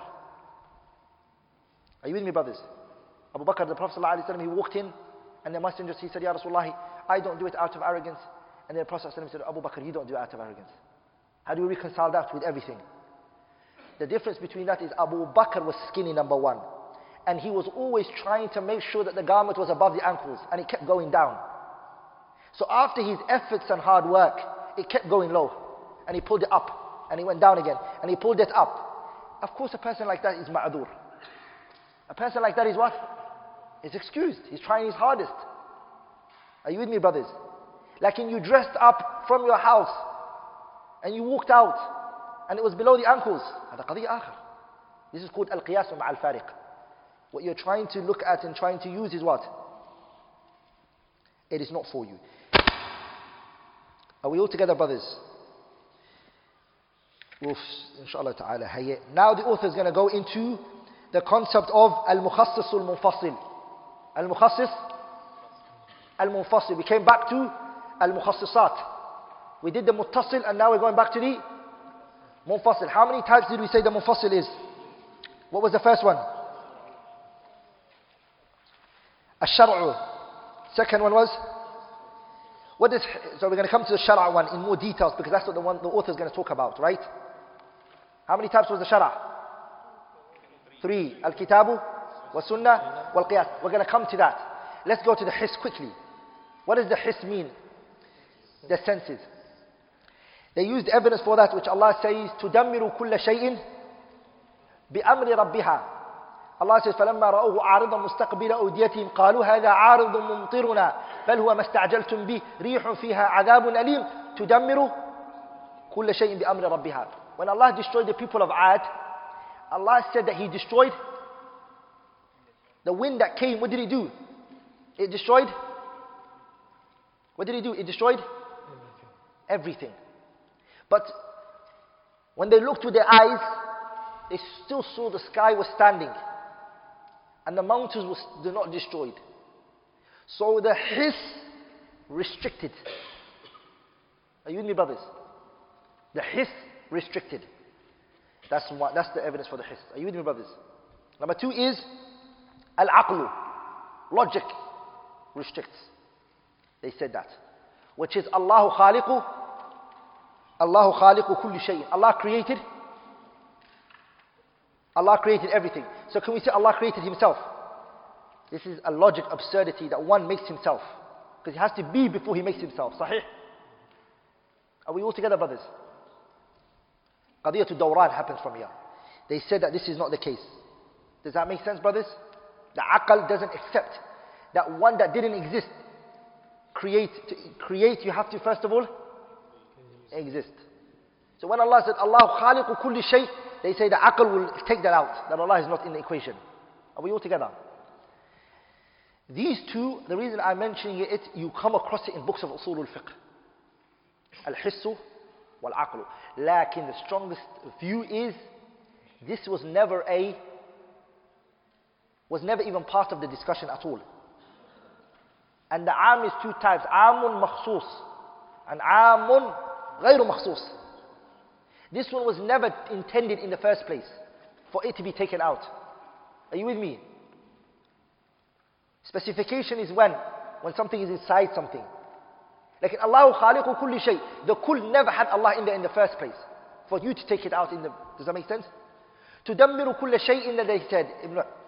Muhammad al-Amin al-Shanqiti said that this kul was already specified in the ayah itself because what did Allah say? Bi amri bi-amri rabbiha. that was destroying things when Allah told it to destroy. Allah said, destroy this, destroy this, and destroy that. So everything Allah commanded it did, it, did it destroy. And the things that Allah didn't command it, it didn't destroy. Does that make sense? And that seems to be correct. Because to say that logic can restrict the Quran, uh, ajib. Are we all together, brothers?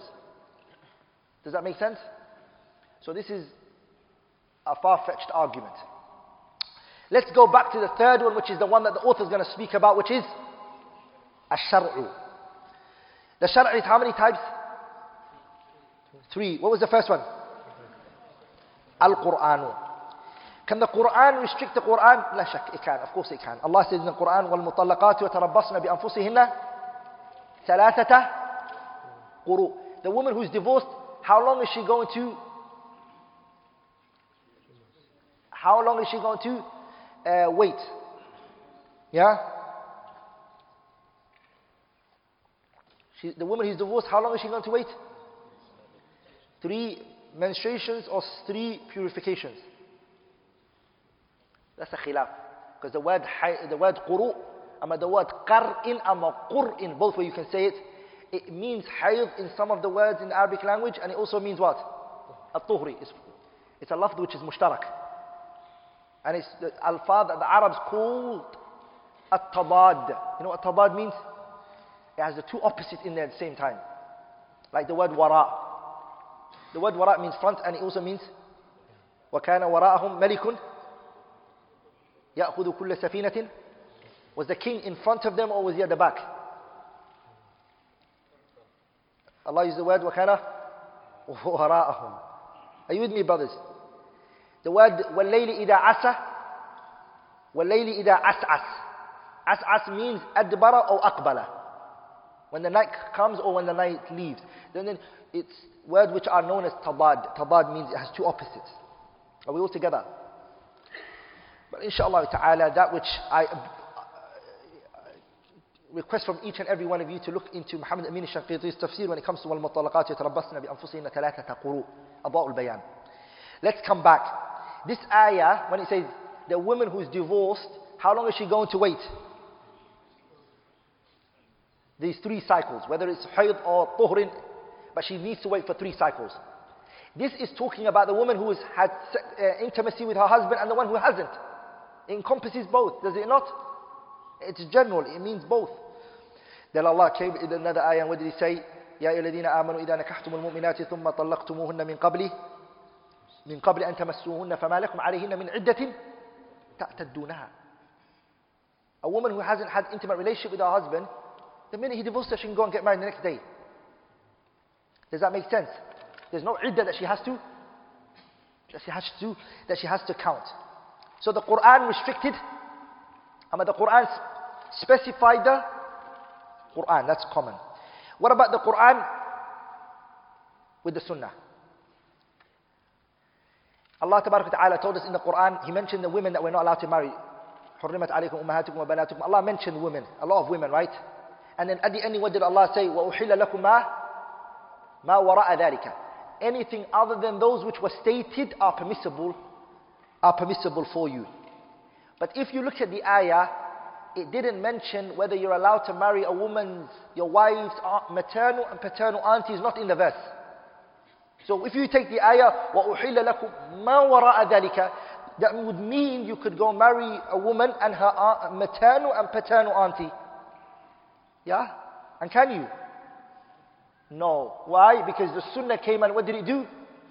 It restricted it. What did it say? لا تنكح المرأة A woman is not married على عمتها وخالتها with her maternal and paternal auntie. You can't. So the sunnah restricted that. You're not allowed to.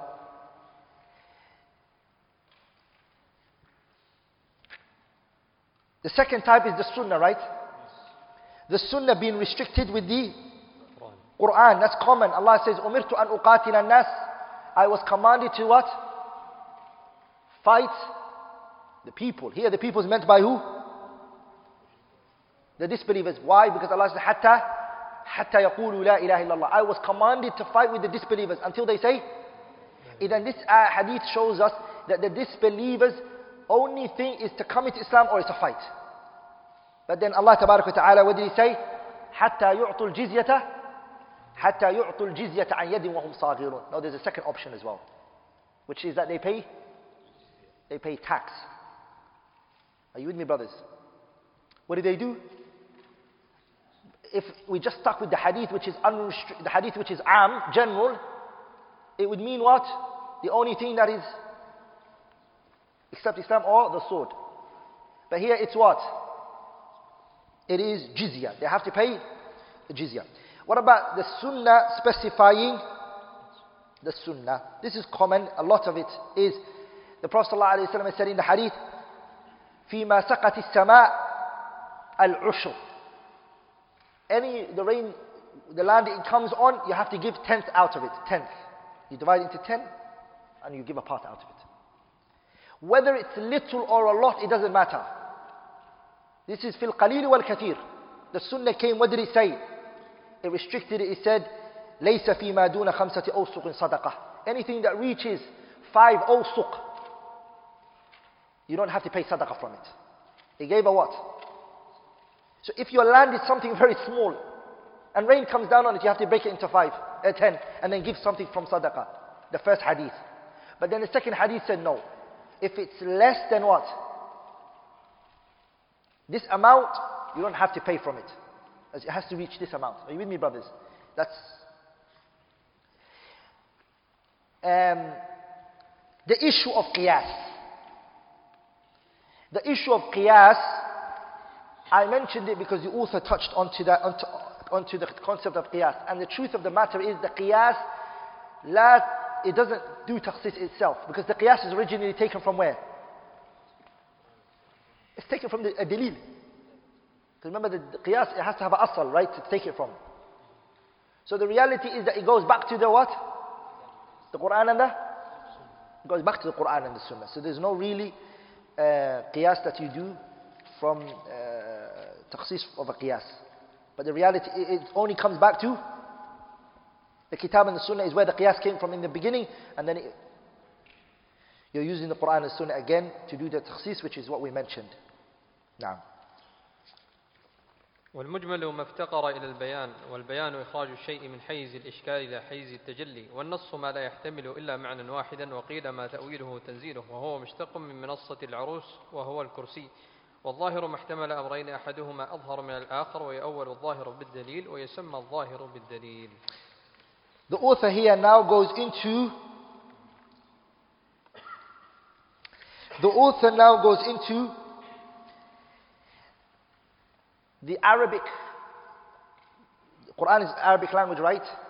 The lafz in the Quran in terms of its dalala, how the indication. And remember we said باعتباري وضوح الدلالة. Remember we broke it into that. It's two types. How many types is it? The Quran and the Sunnah when we look at it in terms of how clear it is or not, is how many types? It's what? Two types. The first one is أن يدل على معنى واحد. How many meanings does it give you? It only gives you one meaning. What does it give you? Only one meaning. This is called nas. What is this called? It calls it here. It calls it decisive text, right?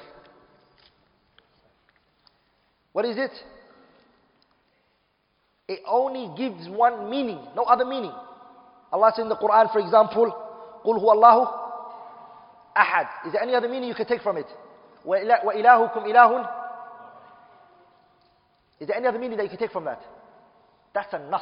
Nas means it's crystal clear. It cannot take any other meaning. That's the first type. The second type is أن يحتمل معنين فأكثر. The second type is it can take more than more than one meaning.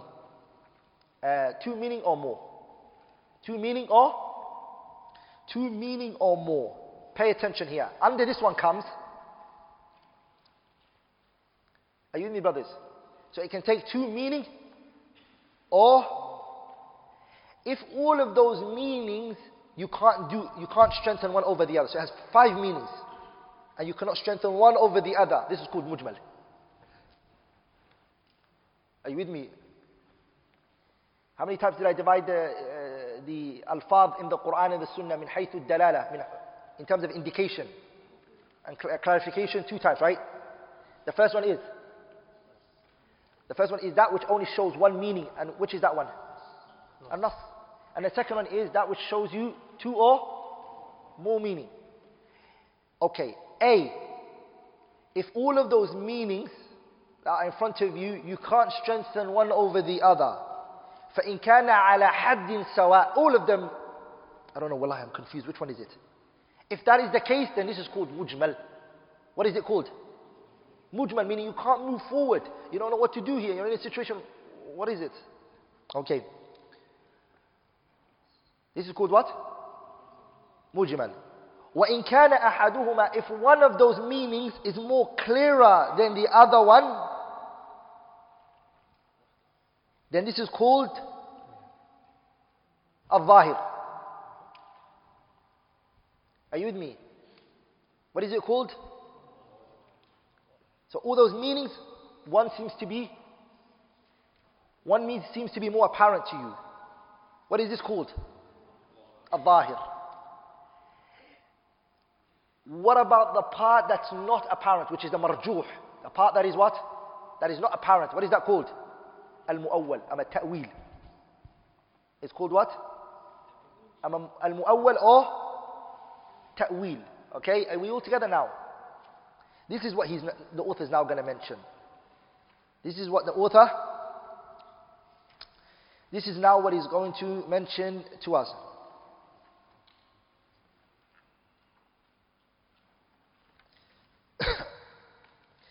the question here is, why is um, a mujmal? Why is there ambiguous t- uh, text? Because remember, the first, what was the first type? Um, the first type is an-nas. We're going to come to an-nas, don't worry. But let's go for mujmal. Let's go to, according to the order of the text. The nas, the, the, the text, the mujmal. Why is there mujmal in the Quran? Shouldn't the Quran actually be clear? There are reasons why. Number one,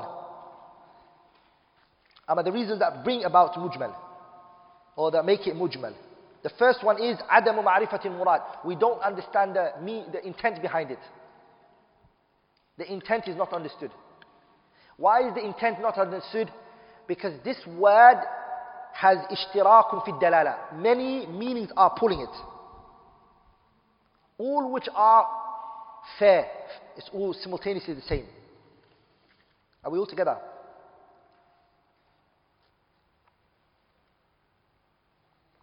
where Allah says, إِلَّا أَن يَعْفُوَ أو يعفو الذي بيده عقدة النكاح. Who's, who has the عقدة النكاح? Is it the husband or is it the father's, the girl's father? Lafz mushtarak. Because both of them have this meaning in there. They will both have the marriage hand in the hand. The husband has it when? After the marriage. And the father has it when? So which one is it talking about? عقدة النكاح became a kalima mujmala. Scholars are, it became that. Because it can mean the zawj and it can be the wali. Another one is the word I mentioned before, قرئي. أما قرئي. والمطلقات يتربصن بأنفسهن ثلاثة قروء is, is a mujmal. You don't know what, because it can take hayd and it can take simultaneously in the ayah. Number two is, the reason why it's ambiguous is because عدم معرفة الصفة. There's a character, we don't know the characteristics of it. We understand what the word means, but we don't know the characteristics and the how. How do we do it? This is وَأَقِيمُ الصَّلَاةِ Establish the prayer. We know what salah means, but we don't know how to do it. So the ayah by itself is mujmal. It's, um, it's, it's ambiguous, unclear. Until the hadith came of the Prophet ﷺ and he prayed for us. It was ambiguous. Okay? The second one is عدم معرفة المقدار. The amount is not known. The ambiguity is because of the is the amount. And this is, for example, وآتوا وآتوا الزكاة give the zakat.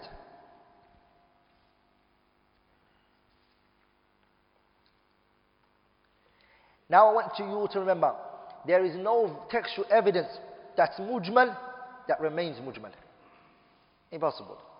Because the Prophet ﷺ, what did he say? تركتكم على المحجة أما تركتكم على مثل البيضاء ليلها كنهارها لا يزيغ عنها إلا هالك. So the Prophet, what did he leave us upon? He, pl- he left us upon clarity. What is the opposite of mujmal? Mubayyan. Mubayyan is what clarifies it. So when وَأَقِيمُوا الصَّلَاةِ came, what clarified it? The sunnah of the Messenger عليه عليه الصلاة عليه الصلاة والسلام. والنص النص is ما لا يحتمل إلا معنى واحدا. Nas is what only has what?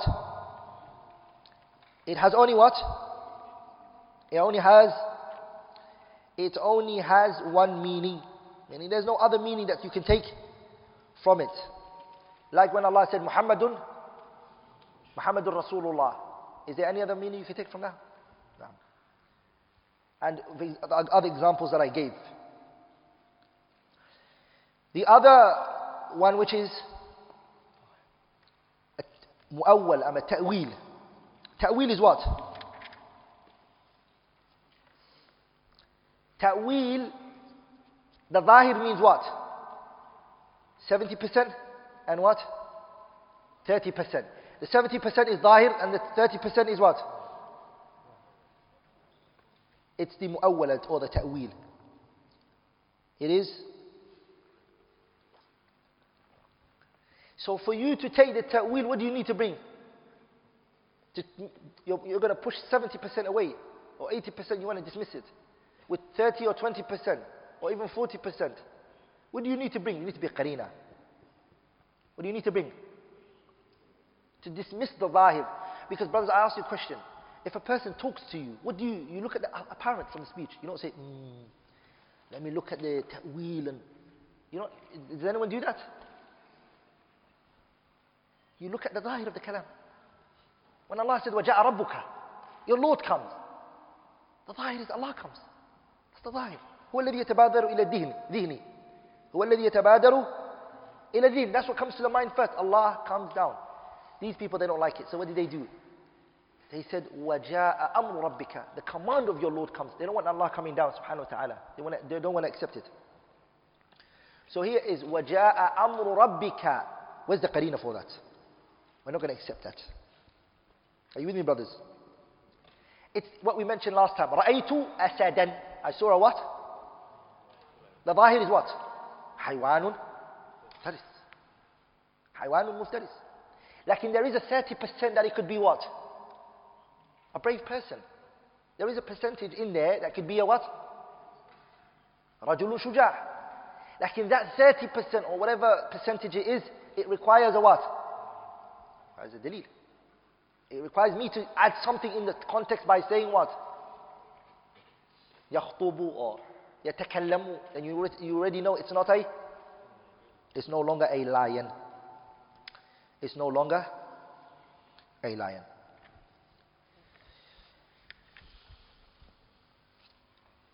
نعم الأفعال فعل صاحب الشريعة لا يخلو إما أن يكون على وجه القربة والطاعة أو غير ذلك فإن دل دليل على الاختصاص به يحمل على الاختصاص فلم يدل على لا يخصص به لأن الله تعالى يقول لقد كان لكم في رسول الله أسوة حسنة فيحمل على الوجوب عند بعض أصحابنا ومن أصحابنا من قال يحمل على الندب ومنهم من قال يتوقف عنه فإن كان على وجه غير القربة والطاعة فيحمل على الإباحة في حقه وحقنا.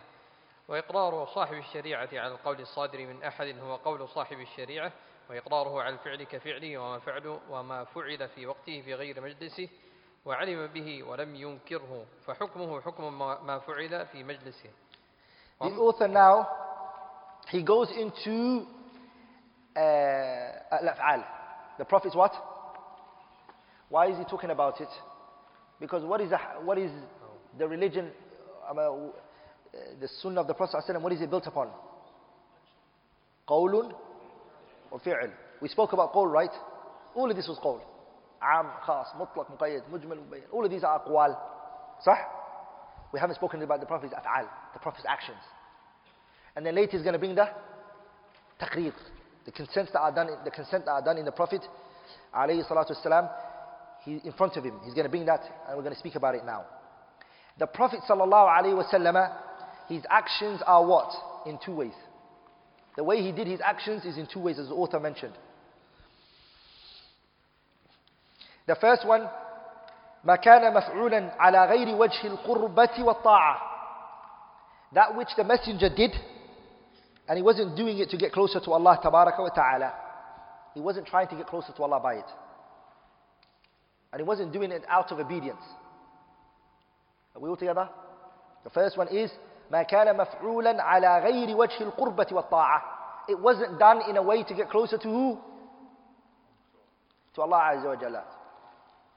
And it wasn't, act, it wasn't done out of obedience. The second one is ما كان مفعولا على وجه القربة والطاعة. That which was done in what?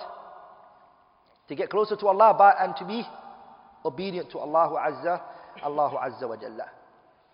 Let's look at the first one, which is الفعل النبوي الخالي من قصد القربة والطاعة، وهو نوعان. The action that the Prophet ﷺ did, and he wasn't trying to get closer to Allah by it, and he wasn't trying to obey Allah in it, is two types. How many types is it?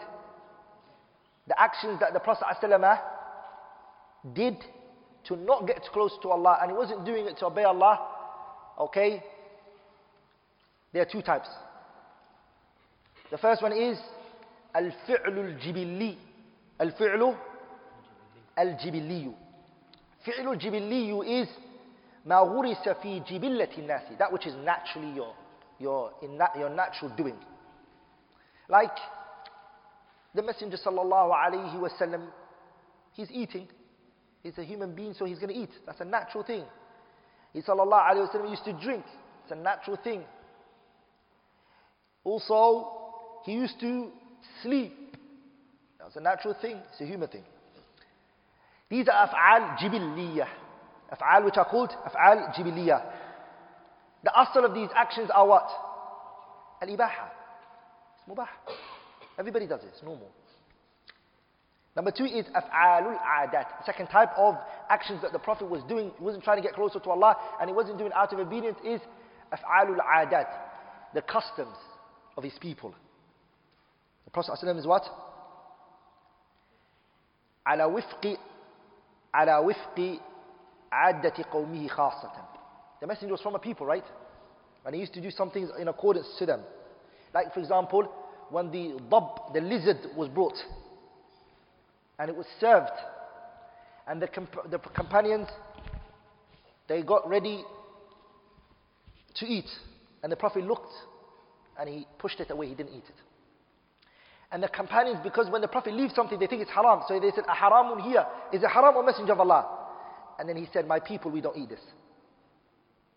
Khalid ibn just said, is that, is that it? Ah, he took it and he ate it.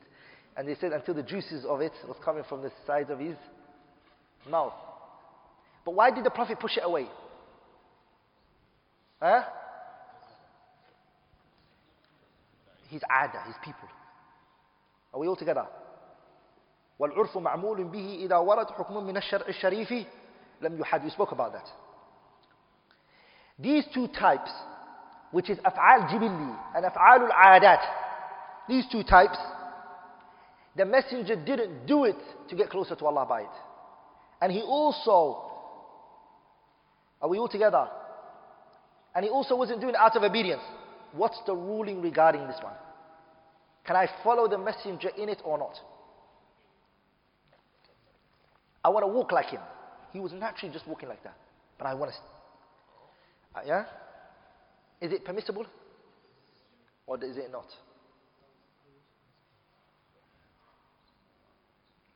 How about you? What do you think? The messenger, this was his natural state. This is who he was. I want to walk like him. One of the things that the Prophet used to do was whenever he would speak to somebody, he never ever spoke to a person from the, from the like he would never look at them from the side. He would turn fully and look at the person, give his full body attention. This is his natural way. إذا تعجب من شيء قلب كفيه. If he was shocked at something, he would do this. He would, he would turn his hands over. Sallallahu alayhi wa Can I copy him in this and imitate him in this? Does it, un, does it fall under the statement of Allah لقد كان لكم في رسول الله أسوة حسنة does it or does it not?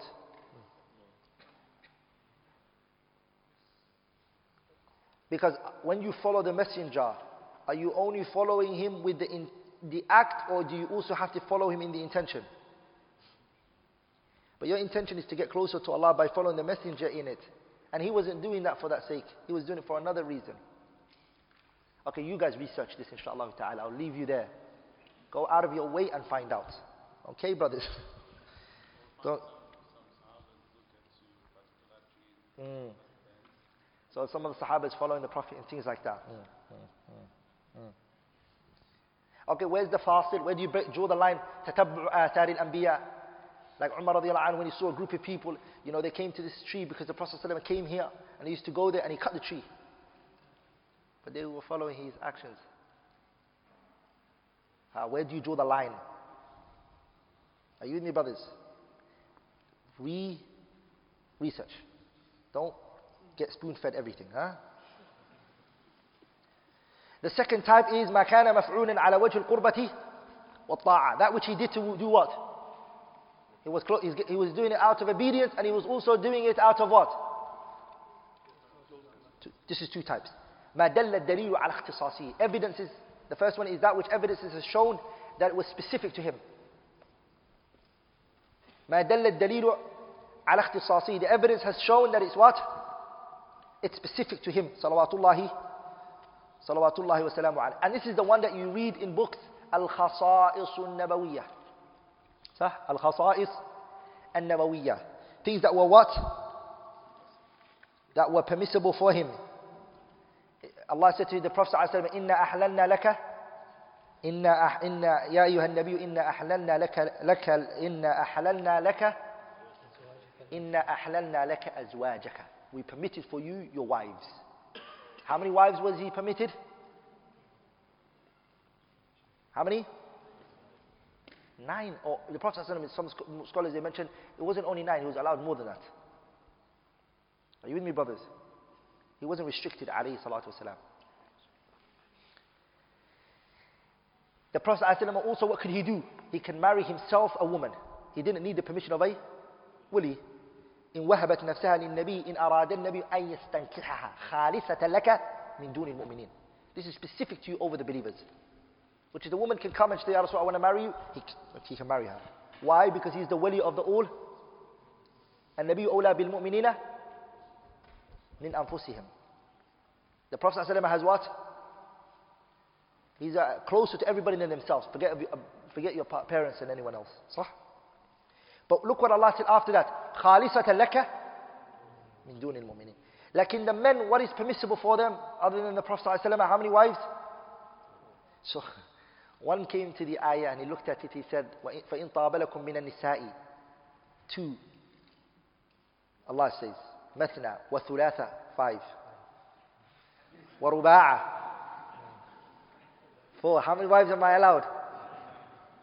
Is that, is that, is that correct? He looked at the ayah and he said, Allah permitted for you two. And then after that what? Three. And then what? Four. Some of the mufassirin, I think it was Imam Al-Alusi rahimahullah, he said something very beneficial. He said when the ayah started, who did Allah mention first? How many wives did he start with? Two. Why not one? He said Allah put them at the back, the ones who are married to one wife. Where did he put them? I, I hope this doesn't get me in trouble. yeah, brothers. Allah put the one who's married to one, uh, where did He put it? He put it under the one who's scared. فَإِنْ خِفْتُمْ أَلَّا تَعْدِلُوا فَوَاحِدَةً أَوْ مَا مَلَكَتْ أَيْمَانُكُمْ If you're scared, you're at the end. خَيْرُ الصُّفُوفِ الرِّجَالِ The best line in the salah, which one is the best? the front. So where was the, the two that were mentioned? They were front. Two, three, four, and then one was mentioned right at the ending. Ah. I hope the question is not, is not, this is not going to get me in trouble here. The scholar who mentioned it, Al-Imam Al-Alusi rahimahullah. Uh, just a joke that Sheikh Sulaiman al-Ruhaili told us when he came here. He told us, eh? Shah Fahim, he told us when he was talking about ta'addud, polygamy, because he had a daughter on marriage. Sheikh Sulaiman al-Ruhaili in UAE. Uh, two, three months ago. There was a sheikh in which a question was put to him, Sheikh, uh, marrying multiple wives, is it better? Or is it better to marry one and be a muwahid upon tawheed? So, the sheikh, his wife was in the women's department. His wife was in the women's section. But alhamdulillah, there was no camera. So it was only, it was only a recording. So no one could see, no one could see, his wife can't see him on the other side. So he said to the people, he wants to talk to them. And he said to them, make sure you fulfill the virtuous actions and make sure that you do the best of the actions that are required upon you. Because his wife can't see this. She's in the women's section. So he just stuck his fingers in the air.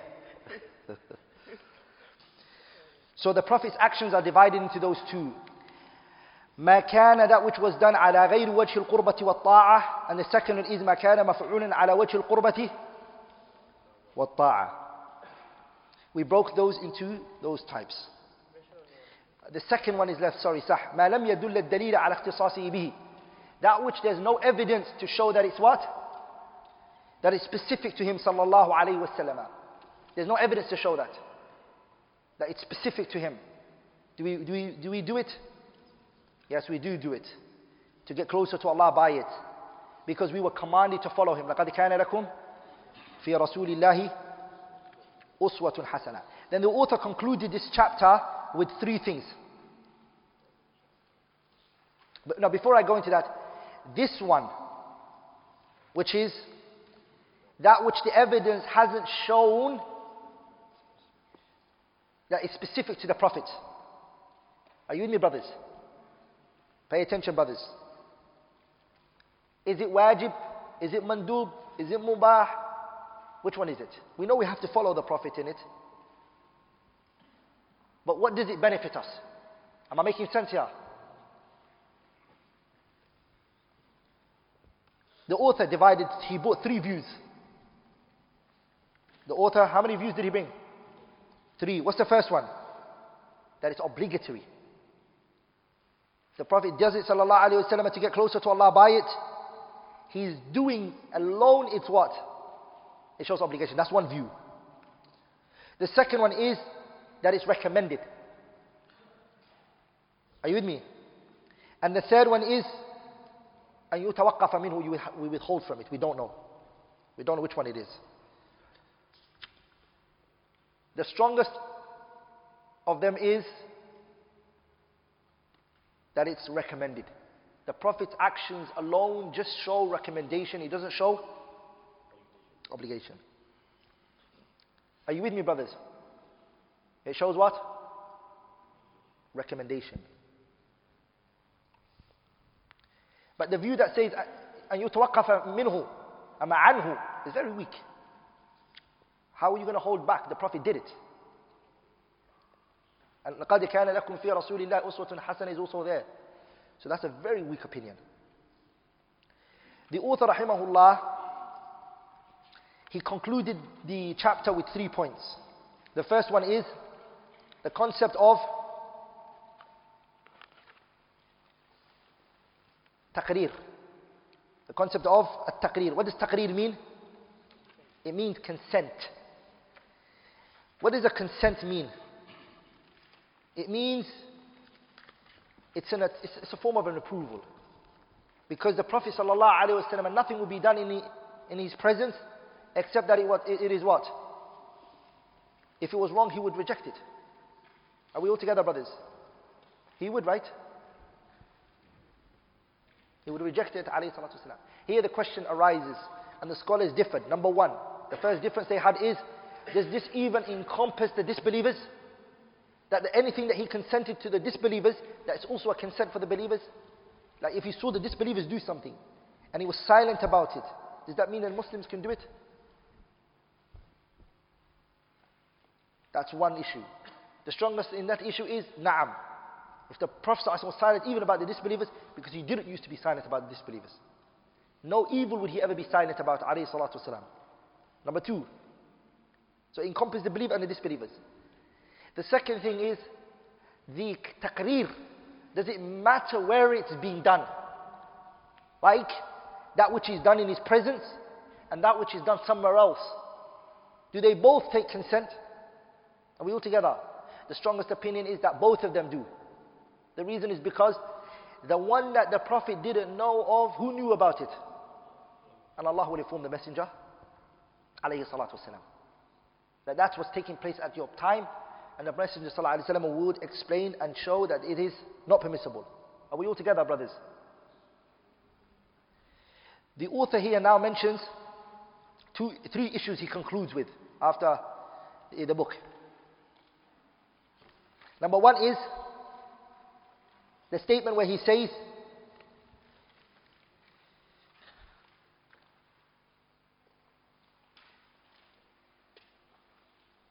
the وقرار صاحب الشريعة على القول الصادر من أحد هو قول صاحب الشريعة The first thing that he concluded with, three things. Number one, he concludes the chapter with three things. Number one, the consent given by the lawgiver to a statement issued by anyone is itself a statement from the lawgiver. Meaning, the Messenger والسلام, here we shouldn't say lawgiver, but we should say the consent given by the Messenger وسلم, if he consents to something, it is like he himself has said, do it. it takes the same ruling. The consent given by the Prophet ﷺ to a statement issued by anyone is itself a statement of the Messenger. It's the same. It's like he said it instead of this person. The second one is, the second thing he concluded with is, the consent approval, I mean the consent of an action is his action. If he consents to an action that is done in front of him, it's also a what? It's like an action he did. So if he consents to a speech, it's like a speech, he said it. The second one is if he consents to an action, it's like he did the action. And the third thing that he concluded with is, the third thing which he concluded with is, ما فعل في مجلسه If it were done in his presence, here in his, في مجلسه, in his presence, is not the right definition. It means a, in his era. fi ahdi at the time of the Messenger alayhi salatu wasalam. So that that which he knew, that was in front of him, and that which was out behind him, both of them are in there.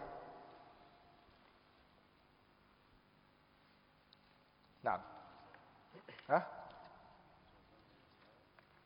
So anything that was done at his, at his era, sallallahu alaihi the ruling of it is, is considered to be a consent. That's considered to be it's considered to be a consent as long as it's done at the time of the messenger. هيا تفضل. وأما النسخ فمعناه لغة الإزالة وقيل معناه النقل من قولهم نسخت ما في هذا الكتاب أي نقلته وحد وحده هو الخطاب الدال على رفع على رفع الحكم الثابت بالخطاب المتقدم على وجه لولاه على وجه لولاه لكان ثابتا مع تراخيه عنه ويجوز نسخ الرسم وبقاء الحكم ونسخ الحكم وبقاء الرسم والنسخ إلى بدل وإلى غير بدل وإلى ما هو أغلط وإلى ما هو أخف. ويجوز نسخ الكتاب بالكتاب ونسخ السنة بالكتاب ونسخ السنة بالسنة. ويجوز نسخ المتواتر بالمتواتر منهما ونسخ الآحاد بالآحاد وبالمتواتر ولا يجوز نسخ المتواتر بالآحاد. The author now goes into a naskh. Naskh in the Arabic language it means two meanings. The first one is al-raf'u wal-izalah and the second one is an-naqlu. How many meanings does a naskh have? Two. The first one is al-raf'u wal-izala, to uplift something, to remove something. Huh? And that's the one Allah used in the ayah, فَيَنْسَخُ اللَّهُ مَا يُلْقِ الشَّيْطَانُ فَيَنْسَخُ اللَّهُ فَيَنْسَخُ اللَّهُ مَا يُلْقِ الشَّيْطَانُ The second type is an-naqlu. An-naqlu is to transfer something from another place to another place. Are you with me brothers? Allah says in the ayah, إِنَّا كُنَّا نَسْتَنسِخُ مَا كُنْتُمْ تَعْمَلُونَ إِنَّا كُنَّا نَسْتَنسِخُ مَا كُنْتُمْ تَعْمَلُونَ نَسْتَنسِخُ here means what? We were transferring your actions into a book. We were writing it down. We were documenting it. Does that make sense? So the word naskh, it has those two meanings in, in it. Okay. What does naskh mean? The best definition is not the one the author gave. It's this definition, inshallah ta'ala. It is رفع الخطاب الشرعي. It's uplifting. So which meaning have we chosen from the language? How many meaning did we say in the language there is? The first one was الرفع والإزالة. And the second one was what? النقل. The معنى الشرعي أما the معنى الاصطلاح عند الأصوليين which meaning did they choose from the two? The first one. Which it means الرفع to uplift. خطاب الشرعي the addressing of the Sharia. The addressing of the Sharia. It's uplifting it. Or it's lifting its ruling. Or both of them. So what is it? It's uplifting what?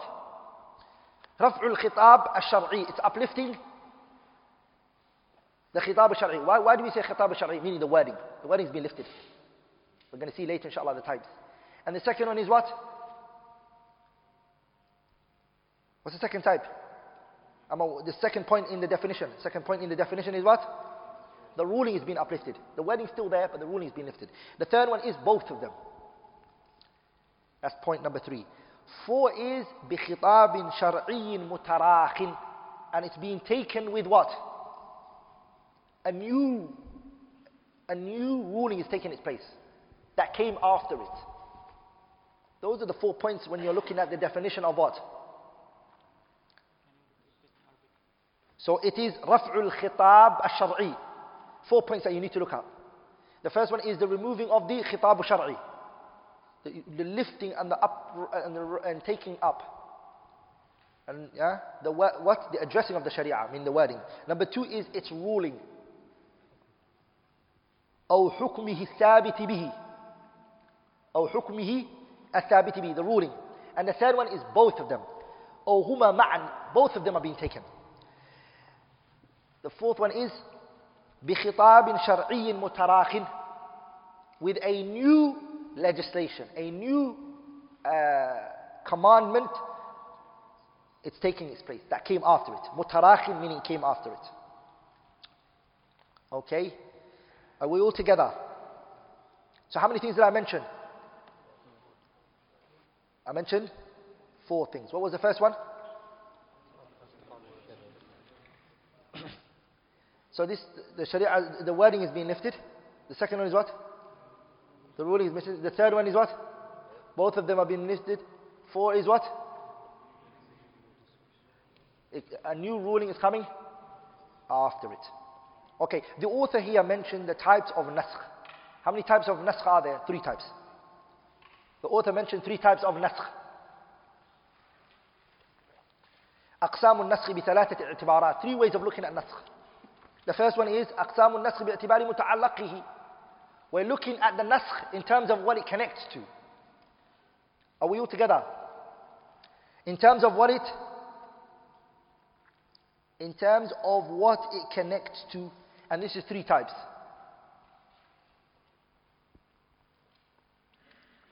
باعتبار متعلقه in terms of what it's connected to and what is attached to and what is associated with and this is how many it's three types the first one is نسخ الرسم وبقاء الحكم the wording is uplifting and the ruling remains what's lifted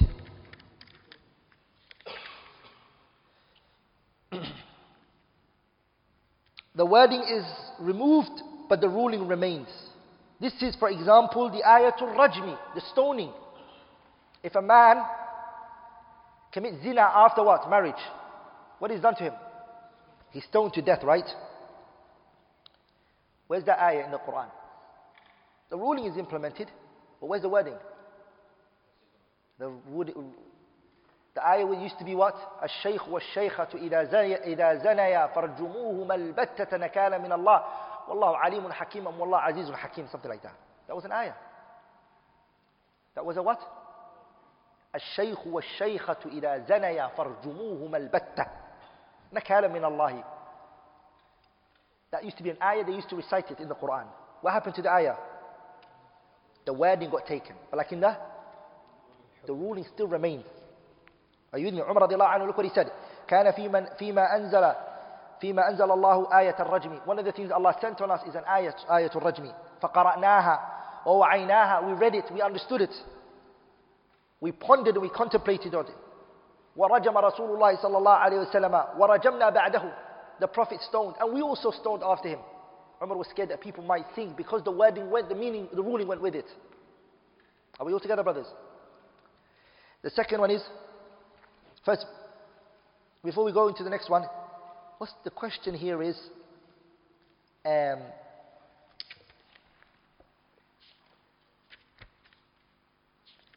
why would the abrogation come for? What's the hikmah in this issue? I mean, what's the hikmah in this issue? The wisdom behind it. Number one, there are many, we're just going to mention one. And that is what? that the person realizes and he comes to know what? That Allah Ta'ala is going to protect his religion in the way he wishes. He took the wording, but he still knows the meaning is going to be protected. So it shows you how powerful the ayah is. We send down the Quran and we're going to, well, we're going to protect it. Are we all together?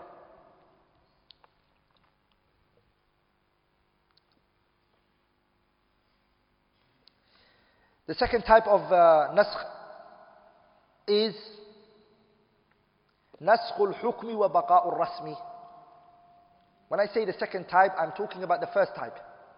Remember the first type, how many did we divide it into in terms of what it's connected to? Yeah? How many? Three. I'm on the second one now. Which is nasqul hukmi, uplifting the ruling, and the wording is left. Sah? What is left? The wording is recited, but the meaning is not implemented anymore. It's not a ruling. And the example for this is إِن يَكُن مِّنكُمْ عِشْرُونَ صَابِرٌ صابرون يغلبوا مئتين وإن يكن منكم مئة يغلبوا ألفا من الذين كفروا بأنهم قوم لا يفقهون This ayah, how many is each person meant to fight in the battlefield? Ten. Each individual in the battlefield, they were not allowed to run away.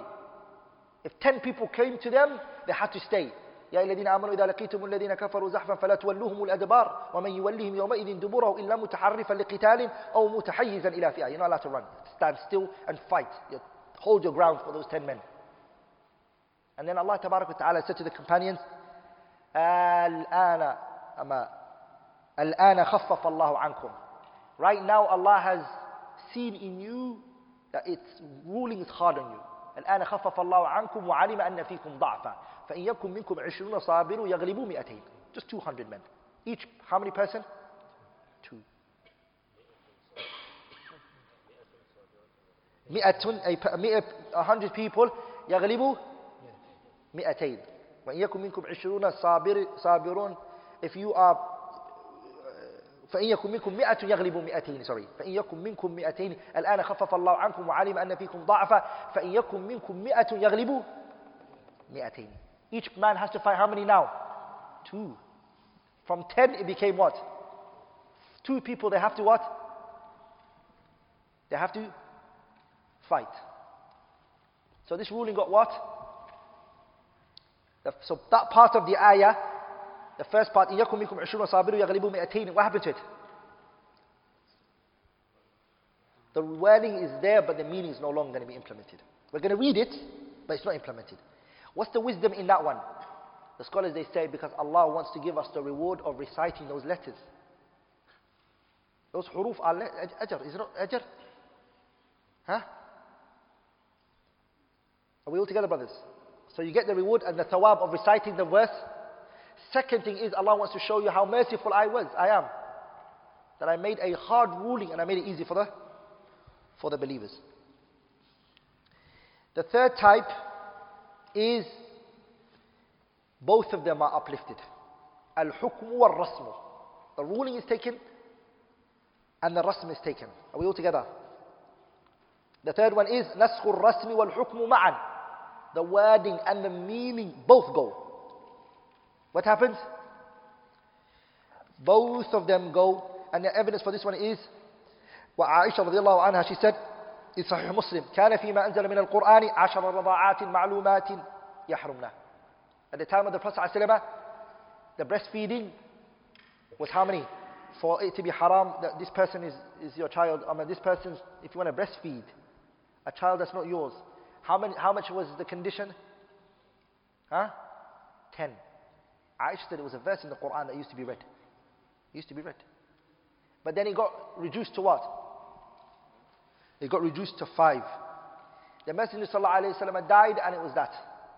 Where is those wordings? Are we all together? Where is the abrogation? Where is it gone? The wording is gone and the ruling is gone for the ten. Are you with me, brothers? So the ten, the wording and the ruling, where is it gone? It got taken up. The second type of an naskh the second type of an naskh is باعتبار المنسوخ إليه. It's in terms of that which the naskh is being done to, in terms of what is going to be done to, in terms of what is going to be done. It is أقسام النسخ باعتبار المنسوخ إليه. And this is two types. How many types? Two types. منسوخ إلى بدل and the second one is منسوخ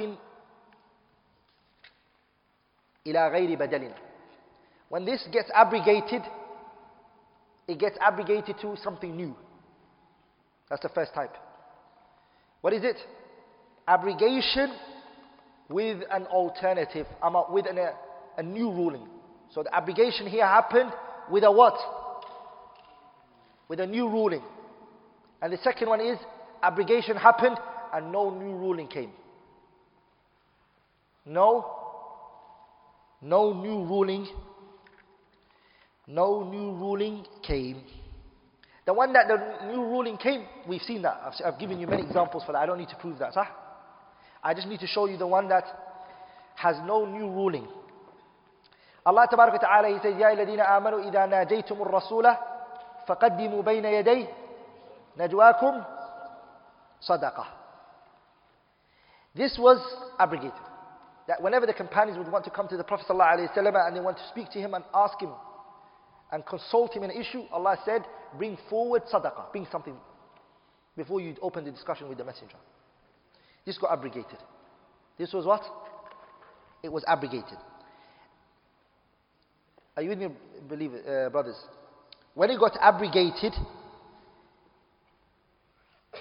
it got nothing in its place was brought. Nothing new was told that the believers need, now need to do. Are you with me, brothers? They weren't told, this is changed, do this. Nothing was said. Only this was abrogated, khalas. So this they called it, ila ghayri badalin.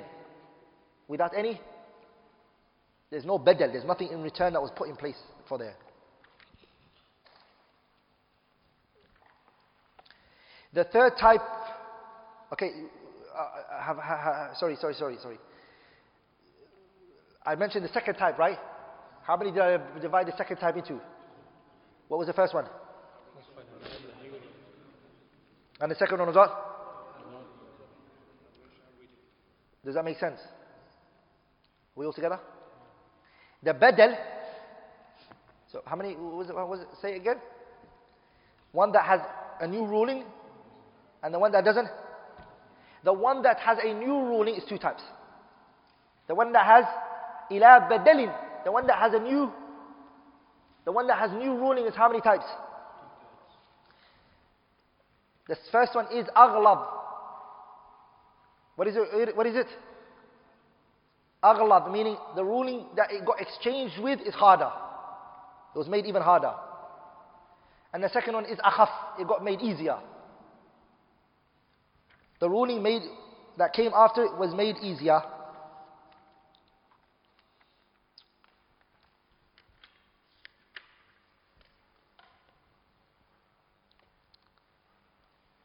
For example, for the one that was made harder is Allah's statement وَعَلَى الَّذِينَ يُطِيقُونَ فِدْيَةٌ طَعَامُ مِسْكِينٌ فَمَنْ تَطَوَّعَ خَيْرًا فَخَيْرٌ لَهُ وَأَن تَصُومُوا خيرا لكم خير لكم إن كنتم تعلمون This ayah shows that the believers had the choice of whether they wanted to fast or not.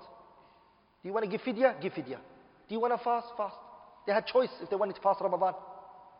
And then ayah came, which is فَمَنْ شَهِدَ بِكُمُ الشَّهْرَ فَلْيَمْصُمْهُ The ruling got harder for them, right? The second one is, are we all together? The Zahiriya, the Zahiriya, Abu da, Ibn Hazm and others. Ibn Hazm, in his Muhalla, he goes, it's impossible Allah is going to make something soft and then harder. That goes against, inna, uh, it goes, inna ma'al usri yusra. It goes against the ease that Allah promised. Yuridu Allah bikumul yusra. It goes against that. Which is, yuridu And yukhaffifa ankum. He argues, he argues that. Are we all together? Are you there, brothers? The scholars, Shaykh al-Islam Taymiyyah and others, they responded, and Ibn al-Qayyim and his I'lam al-Muwaqqi'in, and they said the new ruling itself is not hard because the, the time and the context has made it easier. But it would have been harder at the time before that because there were other things that were not in place. Yes? No? Do you get it? They said, Ibn Hazm, even though the ruling is harder now, but it's not hard because it's what? Give an example. A newborn baby, is it eating a burger, is it hard for him? Sahih? Because at this moment in his life, it's something hard for him. To be taken away from his what? SMA Golden. Huh? His powder. Are you with me, brothers? To take him away from that and to give him this is, is hard for him. He cannot take it, it could probably kill him. But then when he becomes old, what, what, what does it become? It becomes an easy thing for him because of the external factors that are supporting him. His body and everything is in line with it. Sah? Shaykh al-Islam said it's the same. Rahimahullah. Does that make sense now? So he said even though it's become harder, but the person has grown already and has, is able to take it now, it's not a problem. It is not a, it is not a problem for them. Okay. And the one which is easier, right? The easier one is the one I gave you, إِن يَكُمْ مِكُمْ عِشْرُونَ صَابِرُونَ يَغْلِبُ مِئَتَيْن which was then taken with فَإِن يَكُمْ مِنكُمْ مِئَةٌ صَابِرَةٌ يَغْلِبُ مِئَتَيْن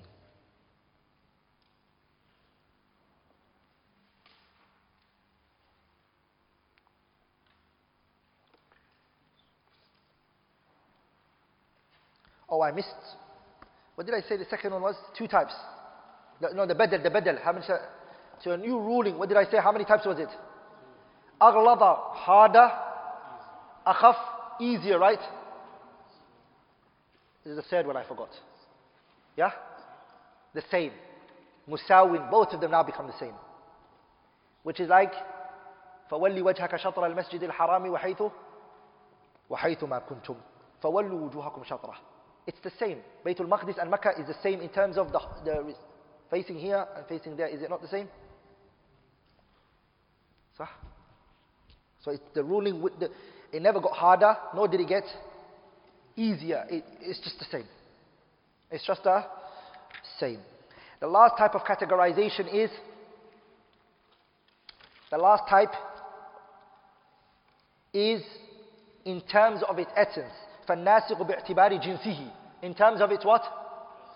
And how many types is this one? It's two types. How many types is it? Two types. The first one is ناسخ من الكتاب abrogation from the Quran and the second one is ناسخ من السنة abrogation from the abrogation from the Sunnah. That's the two types. So we're looking at الناسخ باعتبار جنسه باعتبار جنسه is what? In terms of its essence. And how many types is that one? Two. What is the first one? ناسخ من الكتاب meaning from the Quran. And the Quran can be abrogated with the Quran and the Quran can be abrogated with the It can be. I, did I give example of the Quran abrogating the Quran? I have. I've given you enough inshallah ta'ala. What about the Quran being abrogated with the Sunnah?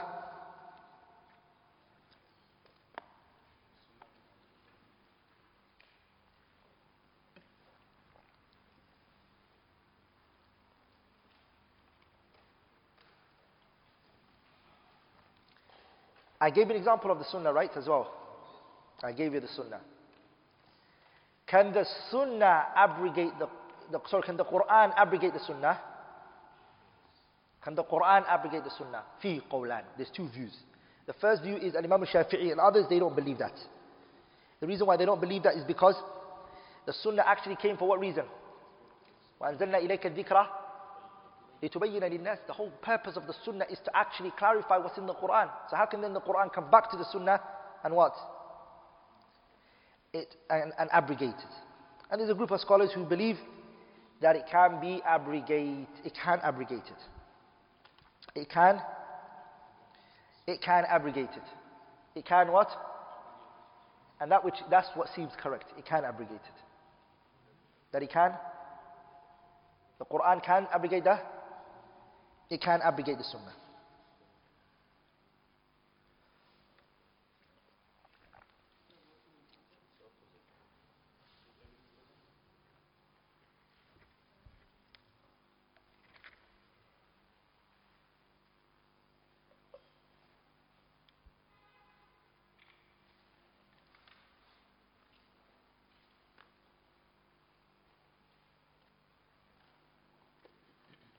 Example is قوله تعالى أحل لكم ليلة الصيام الرفث إلى نسائكم هن لباس لكم وأنتم لباس لهن علم الله أنكم كنتم تختانون أنفسكم فتاب عليكم وعفى عنكم فالآن باشروهن In this ayah Allah says your wives are permissible for you what? ليلة الصيام the night of fasting So Ramadan when Fajr, Maghrib starts until Fajr you can do what you want with your, fam- your wife هن لباس لكم وأنتم لباس لهن The sunnah of the Prophet ﷺ, it prohibited. The hadith of Ibn Abbas, what did it say? كان الناس على عهد رسول الله The people at the time of the messenger عليه الصلاة والسلام إذا صلوا العتمة When they prayed عتمة meaning Isha. Isha was called عتمة. What was made haram from them? To eat and to drink and to have in relationship with their wives. It was prohibited from them. وصاموا and they would fast إلى القابلة the next day. Are we all together? That's what the sunnah was. Does that make sense, brothers? So after Isha, you're not allowed to. There was even a ruling which was if you slept. If you slept and you woke up, you're fasting. You missed out. All of that got abrogated. The Quran came. What did it say? أُحِلَّ لَكُمْ لَيْلَةَ الصِّيَامِ The night of fasting, your wives are permitted for you. Like in Imam Shafi'i, he argues greatly that even this example is not good. That's why I, I thought it wasn't, it could be argued. Uh, example could be responded back to. Like in, just to show you that there's no problem for it to abrogate it aslan. لماذا? Because they all come from who? Allah Azza wa Both of them, the Quran and the Sunnah are from who? The Prophet doesn't legislate. He's not a legislator. Who is the legislator? Allah Azza wa Jalla. The last categorization of the second type of um, uh, does everybody know when I say second type? Second type of the third type. The third type, the second type is in terms of its what? باعتبار قوة دلالته in terms of the, the, the, the strength of its indication the strength of its indication and this is mutawatir and ahad this is like mutawatir and ahad we know what mutawatir means and we know what ahad and we know what ahad and we know what ahad means the scholars they agree the scholars agree that a mutawatir abrogating a ahad. So let's first of all go through this. Can we do abrogation of a. So we say mutawatir from the kitab or the sunnah with another mutawatir. Can we? This the scholars they they say it's permissible. Abu Ma'ali Juwaini. Again, one more time. the mutawatir from the Quran and the Sunnah being abrogated with another mutawatir from the Quran and the Sunnah. Are we all together? This is what is permissible. And this happens in two ways. How many ways does this happen in? It happens in two ways. The Quran is it mutawatir? The Quran is what? Mutawatir. So we don't have to keep saying the Quran is mutawatir. We know the Quran is mutawatir. Can a sunnah which is mutawatir, a sunnah which is mutawatir, can it abrogate the Quran? Yes. The evidence for that one is the statement of Allah, مَا نَنْسَخْ مِنْ آيَةٍ أَوْ نُنْسِهَا نَأْتِ بِخَيْرٍ مِنْهَا أَوْ مِثْلِهَا Allah says that we do not abrogate a verse except we come with something better than it. Is the sunnah not better? Can sunnah not be something khair? Is the sunnah not something khair? Of course, min indillahi azza wa jalla, it's something khair. So they took that ayah. Are you with me, brothers? What about the second type is نسخ السنة المتواترة بالسنة المتواترة abrogating a sunnah which is mutawatir with a sunnah which is mutawatir and this one also it's, it's, it is no problem it is allowed the second type is um, ahad Can a ahad abrogate ahad? An ahad abrogate an ahad? Yes, it's permissible. And that's also agreed upon. Because in terms of strength, they're the same. Lakin, can a ahad abrogate a mutawatir? Because the mutawatir is what? It's stronger. Are you with me, brothers? And that's where the author, he doesn't accept that. He says here, وَلَا يَجُوزُ نَسْخُ الْكِتَابِ بِالسُّنَّةِ وَلَا الْمُتَوَاتِرِ بِالْآحَادِ uh, You can't do it. So if a hadith is ahad, you can't abrogate an ayah. Because the ayah is mutawatir. Lakin that is weak. Why? Because the issue that we're looking at is we're not looking at the طرق وصول إلينا, how the text reaches us. We're looking at the ruling. Is the ruling min indillahi ta'ala? Yes. Is this from Allah Azza wa Jalla? Can the ruling of Allah have strength? No, we can't give power to Allah's hukum. If you believe the ahad is from Allah, and the mutawatir is from Allah, and the ruling are both from Allah, a ruling from Allah can abrogate another ruling of Allah. Are we all together? The way it reached us, and it, no, it doesn't matter. So it is permissible. Now, we finished now the mutawatir. That's all the author said, rahimahullah ta'ala. فصل في التعارض إذا تعارض النطقان فلا يخلو إما أن يكون عامين أو خاصين أو أحدهما عاما والآخر خاصا أو كل واحد منهما عاما من وجه وخاصا من وجه. إن كانا عامين فإن أمكن الجمع بينهما جمع ولم يكن, ولم يمكن الجمع بينهما يتوقف فيهما. إن لم يعلم التاريخ فإن علم التاريخ ينسخ المتقدم بالمتأخر وكذا إن كانا خاصين. وإن كان أحدهما عاما والآخر خاصا فيخصص العام بالخاص. وإن كان أحدهما عاما من وجه وخاصا من وجه فيخصص عموم كل واحد منهما بخصوص الآخر. وأما الإجماع فهو اتفاق علماء العصر على حكم الحادثة. ونعني بالعلماء الفقهاء ونعني بالحادثة الحادثة. وإن كان أحدهما عاما من وجه وخاصا من وجه فيخصص عموم كل واحد منهما بخصوص آخر. نقف على هذا بارك الله فيك. فصل في التعارض. Now we're going to go into At-ta'arud. What's ta'arud, brothers? That which seems to be that which seems to be contradicting, right? Huh? We're now going to go into that which seems to be contradicting, apparent contradiction. It's not really a contradiction, it seems like it. Okay. The ta'arud, the contradictions are four types. How many types? Four types. Ah. The first one is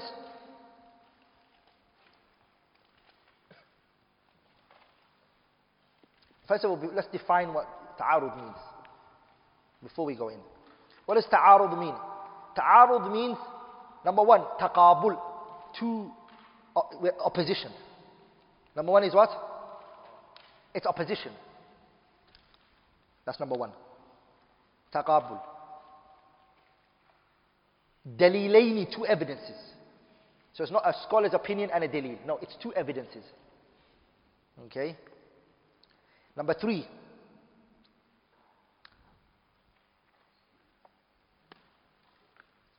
So what was the first point? Two evidences.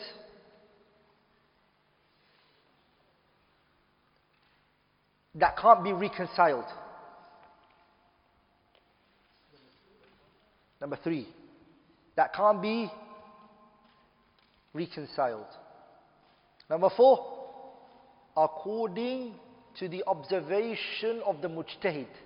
It's all in accordance to the mahallu, mahallu nadar in mujtahid. It's all in accordance to the, the observation of the mujtahid. Because in reality, the dalil, the dalil does not oppose one another. Allah says, subhanahu wa ta'ala, أفلا يتدبرون القرآن ولو كان من عند غير الله لوجدوا فيه اختلافا كثيرا The opposition, where is it coming from? It, yeah, according to the mujtahid, he's looking at it, it seems to him that it's contradicting, but not re reality. Okay, the contradictions are four types. Number one, both texts are general. Both texts are what? Amaini, they're both general.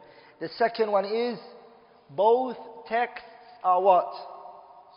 Khasaini, specific.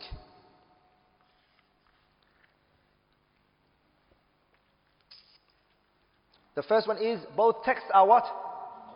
General. The second one, both texts are what? Specific. The third one is one evidence is specific and another evidence is, is what?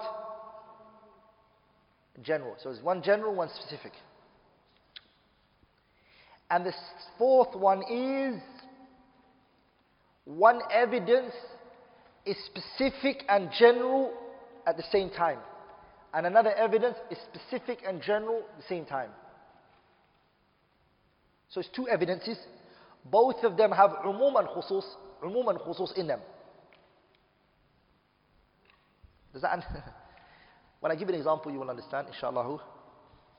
Inshallah ta'ala. Let's look at the first one. Both of the texts are what? General. Both of the texts are what? Are general. If both of the texts are general, there's steps that need to be taken to get rid of the, the contradiction. Number one, try to bring them together. How do we do that? We take each one as an independent situation. This is for this situation, and this is for this situation. That's what we say. And that we don't say both of them are talking about the same thing. We say this one's talking about this situation, and this one's talking about this situation. And brothers, always remember this to try to bring the text together takes precedence than trying to what? Strengthen one over the other. As the poet said, وَالْجَمْعُ وَاجِبٌ مَتَى مَا أَمْكَنَ إِلَّا فَلِلْ, إلا فلل والجمع, والجمع واجب متى ما أمكن إلا فلل فللنسخ بينا The asl is to try to bring the two texts together. والجمع والجمع واجب متى ما أمكن إلا فللأخير نسخ بينا You try to bring the two evidences together. If you're not able to, then we go to the next step. So the first step is try to bring the two evidences together. How? By saying that this is talking about this situation and this is talking about this situation. The second way is to say that one abrogated the other one, which is what we spoke about before abrogation. The third situation is that we don't know the time. Because to do abrogation, what do you need? You need to know which one came first. We don't know. So we go to what is known as a tawaqquf. We with we withhold. And we leave the discussion for somebody who's going to come later. Because if you couldn't do it, somebody else might be able to find a way to reconcile it. Are we all together? So how many steps do we have? Al-jam'u, wal-naskhu, wal-tawaqqufu. We bring them together. We're not able to. Abrogation. We're not able to. What do we do after that? That's what the author mentioned. Like he missed the fourth one. It should actually be Al-jam'u, try to bring them together. You're not able to, abrogation. You're not able, tarjih. Tarjih means you strengthen one over the other. If you're not, then you do a tawaqquf. So that's the one that's missing, the third one. And in that order, al-jam'u, try to bring them together. Number two is what? Say this is abrogating this one. The third one is at-tarjih. Tarjih means what? Strengthening one over the other. And the third, fourth one is what? At-tawaqquf. Withhold from it and say, Allah knows best. I don't know it.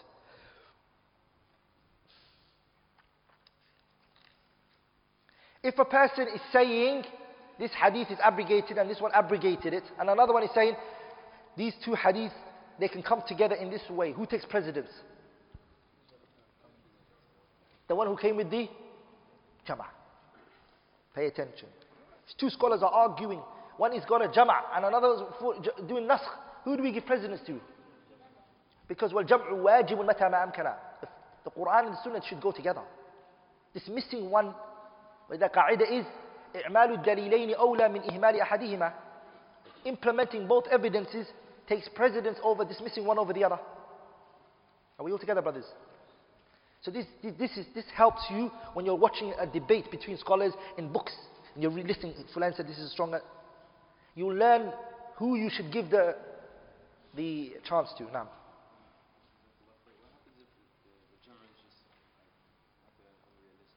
Ha, if the jam' is, the scholars they say, دون تكلف ولا إحداث. The way that he's bringing it together, it shouldn't be, as we would say in English, he's begging it. In the UK, huh? It shouldn't be something, huh? You're doing it too much. It's not really blood. No, no, that doesn't make sense. And it also doesn't be, have to be an innovation that you have to bring to make it come together. Does that make sense? Are we all together? The way that you bring it together has to go according to the qawa'id of the scholars. And that's written in books. Now. Um, I mentioned that, right? And the second one was what? The two dalil are what? Two of them are specific. We have khas and khas. Then what do we do? We take those steps that we mentioned. We take those al-jam'u. We're not able to. What do we do? Al-naskhu. We can't. At-tarjih. Then last but not least we do at-tawaqquf. It's the same. Third one is what? I, am not mentioning example for am, two am and two khas because I know you already know it. I gave you examples. But now the, the third one is what? One evidence is am and one evidence is khas. I gave example for that. Look at the examples I gave before. The one that you need example from me is the fourth one. The fourth one is one evidence has am and khas in it one time. And another am and khas is inside it. This is the one you want me to explain. You would want me to explain for you. An example that the scholars bring for, for that one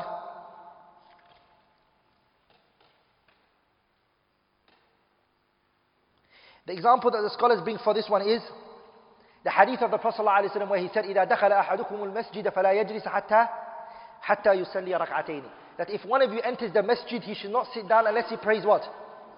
Two rak'ah. This hadith Two rak'ah is talking about what prayer? So it's specific to what prayer? So it's khasun bi tahiyyatil masjid. Are we all together? So from that angle, this dalil is khas. Khas in what prayer? Tahiyyatul masjid. But it's am in what way? Anytime. The timing is not restricted here. It's unrestricted the timing. Sahih? Are we all together, brothers? The timing which you can pray here is amun fil waqti. Good. Hold on to that for me. We have another evidence now where the Prophet ﷺ, he said, La salata ba'da subhi. There is no prayer after the subha prayer. Hatta tatlu ash until the sun rises. Okay. And the Messenger ﷺ, he said, وَلَا صَلَاةَ And there's no prayer. بَعْدَ الْعَصْرِ After asr, حَتَّى تَغْرُبَ الشَّمْسِ Until the sun sets. This one is what? Specific to time. But it's general to what? The salah. True or false? The am that you have here who do you give precedence to? The khas. And the am in this one, you give precedence to which one? The khas here. Does that make sense, brothers? So this hadith teaches us the timing here is what? The timing here is what? Am in the, in the uh, sorry, it's the, the second one. Uh, the timing is what? The second evidence is khas in it, right? Specific to it. But the prayer is what? Am. The other one, the prayer is what? Specific. So, are we allowed to pray the these times, Salatu Tahiyat al-Masjid? Yeah, we are. We are allowed to. Because this is a khas and this is an am wal akhasu muqaddamun anil ami. Are we all together, brothers? So you can, you enter the masjid at that time and you're allowed to pray. Does that make sense? Very good. Now, another example. Let's let's not confuse you guys with this other example. Hey, فضل. وأما الإجماع فهو اتفاق علماء العصر على حكم الحادثة ونعني بالعلماء الفقهاء ونعني بالحادثة الحادثة الشرعية فإجماع هذه الأمة حجة دون غيرها لقوله صلى الله عليه وآله وسلم لا تجتمع أمتي على ضلالة. والشرع ورد بعصمة هذه الأمة والإجماع حجة على العصر الثاني وفي أي عصر كان. ولا يشترط انقراض العصر على الصحيح فإن قلنا انقراض العصر شرط يعتبر قول من ولد في في حياتهم وتفقه وصار من أهل الاجتهاد ولهم أن يرجعوا عن ذلك الحكم الحكم. والإجماع يصح بقولهم وفعلهم وبقول البعض وفعل البعض وانتشار ذلك وسكوت الباقين عنه وقول الواحد من الصحابة ليس بحجة The author here رحمه الله تعالى goes into the concept of al he goes into the concept of al-ijma' and here the Shaykh uh, rahimahullah he defines what ijma' means but the definition he gave is not powerful enough so let's give the correct definition إجماع means what? اتفاق مجتهد عصر من عصور عصور أمة محمد صلى الله عليه وسلم بعد موته على حكم شرعي. إجماع means the agreement of who? Mujtahidi. So it's not the agreement of the Amatun Nas and whatnot. We're talking about the agreement that happened from who? The Mujtahid. pay attention, brothers. The, the word Mujtahid, the word Faqih, the word Alim to the Salaf was all synonyms. In the Alim, a Mujtahid, and a Faqih all meant the same. According to who? The Salaf. The early scholars, they would use the word mujtahid, they would use the word faqih, they would use the word alim. All of them, they were what? They were what? They were synonyms, they meant the same. But today, for us, everyone is a faqih, mujtahid, huh? Everyone's an alim in, that, in, in, in the way it, it's being done. Okay, pay attention to this. So what is it? It's the agreement of the mujtahideen, the mujtahideen of this ummah. Scholars who reached level, that level of ijtihad. Okay. When lakin? So first of all, it's an agreement. Two, from the mujtahideen. Three, when is it? In this ummah. So if there's ijma' that happened at the time of Bani Israel, that's none of us business. It has to be in this what? Asr min usuri ummati Muhammad. It has to be in this ummah, ummah Muhammad. Are we all together? That's the third one, right? Third. I said ittifaq, the mujtahideen, number two. So it's an agreement. An agreement comes from the scholars of ijtihad. Three, it is in this ummah. And number four, after the messenger's death, alayhi salatu, alayhi salatu wasalam. How many have I mentioned? Huh? Four. Five is what they are agreeing upon is a hukum shari. If they are agreeing, huh, that you should stop at the red light, that's not ijma' to us, according to the usuliyin. That's a, it, that's a hukum. That's another hukum, hukum of their own issues. Hukum al-ada, no problem. We're not, this is not a hukum shari. It's a religious issue. Are we all together, brothers? The Ummah unanimously agree, مثلا today, that paracetamol is good for you, Panadol, مثلا. That ijma' according to the usuliyin is not ijma' because it's not a hukum. It's not a hukum shar'i. Does that make sense, brothers? Why do we say after the Prophet's death? Because anything that was done at the Prophet's time, if the, the people then there over there agree, what is this called? It's called a taqreer. It's a consent of the Prophet. Sah. If it's done at the time of the Messenger, and all agree with the Prophet included, what's that called? It, it falls under what we spoke about before, which is, which is a consent. So it has to be after the Prophet's time, alayhi for it to be called an ijma'. Then the author, rahimahullah, mentioned four, four points in this chapter. Four points. The first one is um, إجماع هذه الأمة حجة دون غيرها. The ijma' of this ummah is a proof. The ijma' of this ummah, brothers, what is it? The ijma' that occurs from this ummah, the consensus of this nation is a proof in itself. There are evidences for it. Number one, Allah says, وَمَن يُشَاقِقِ الرَّسُولَ مِن بَعْدِ مَا تَبَيَّنَ لَهُ الْهُدَى وَيَتَّبِعْ غَيْرَ سَبِيلِ الْمُؤْمِنِينَ And he follows a path other than the path of the believers. This is ijma'. Imam Shafi'i was asked, what's the evidence for ijma'? He went home and he read the Quran. He finished it again. He finished it again. He finished it again. He couldn't find it. He was, until he finally stood over which verse? Also the famous hadith of the Prophet sallallahu alayhi wasallam where he said, لا تجتمع أمتي على ضلالة. My ummah do not agree upon falsehood. This hadith, لا تخلو من مقال. And of course, every, every chain of it there's a question mark on it, meaning there's a weakness in it. لكن إن شاء الله تعالى يقوي بعضه بعضا. يقوي بعضها بعضا. It, it strengthens one another and it helps one another. And it has other evidences. Also, the other evidence that people don't tend to realize is Allah said in the Quran, um, Allah Ta'ala say, says, وَأَطِيعُوا اللَّهَ وَأَطِيعُوا الرَّسُولَ Then Allah says in another ayah, فَإِن تَنَازَعْتُمْ فِي شَيْءٍ فَرُدُّوهُ إِلَى اللَّهِ If you differ on a matter, where do we bring it back to? Allah and His? What about if we don't differ in a matter? That's ijma'. We don't need to take it to the Quran and Sunnah because the ijma' itself is a proof. Are we all together, brothers? Allah says that when you differ in a matter, take it back to the, this is mafhum al-mukhalafa. Which is that when we do not differ, there's no need to take it to the Quran and the Sunnah, it's because we already agreed. And if we agreed, itself is a, it's, itself is a, a proof. Like in, brothers, distinguish one from one another. Ijma' and jumhur are two different things. Majority and consensus are two different things. The majority is not haq all the time. Are we all together? The issue is consensus. Consensus means everyone agrees. Are we all together? The consensus of other than the Sahabas, Ibn Taymiyyah mentions, is hard to claim. Any consensus that came after the Sahabas, it really is hard to say. Because the people are all over the world.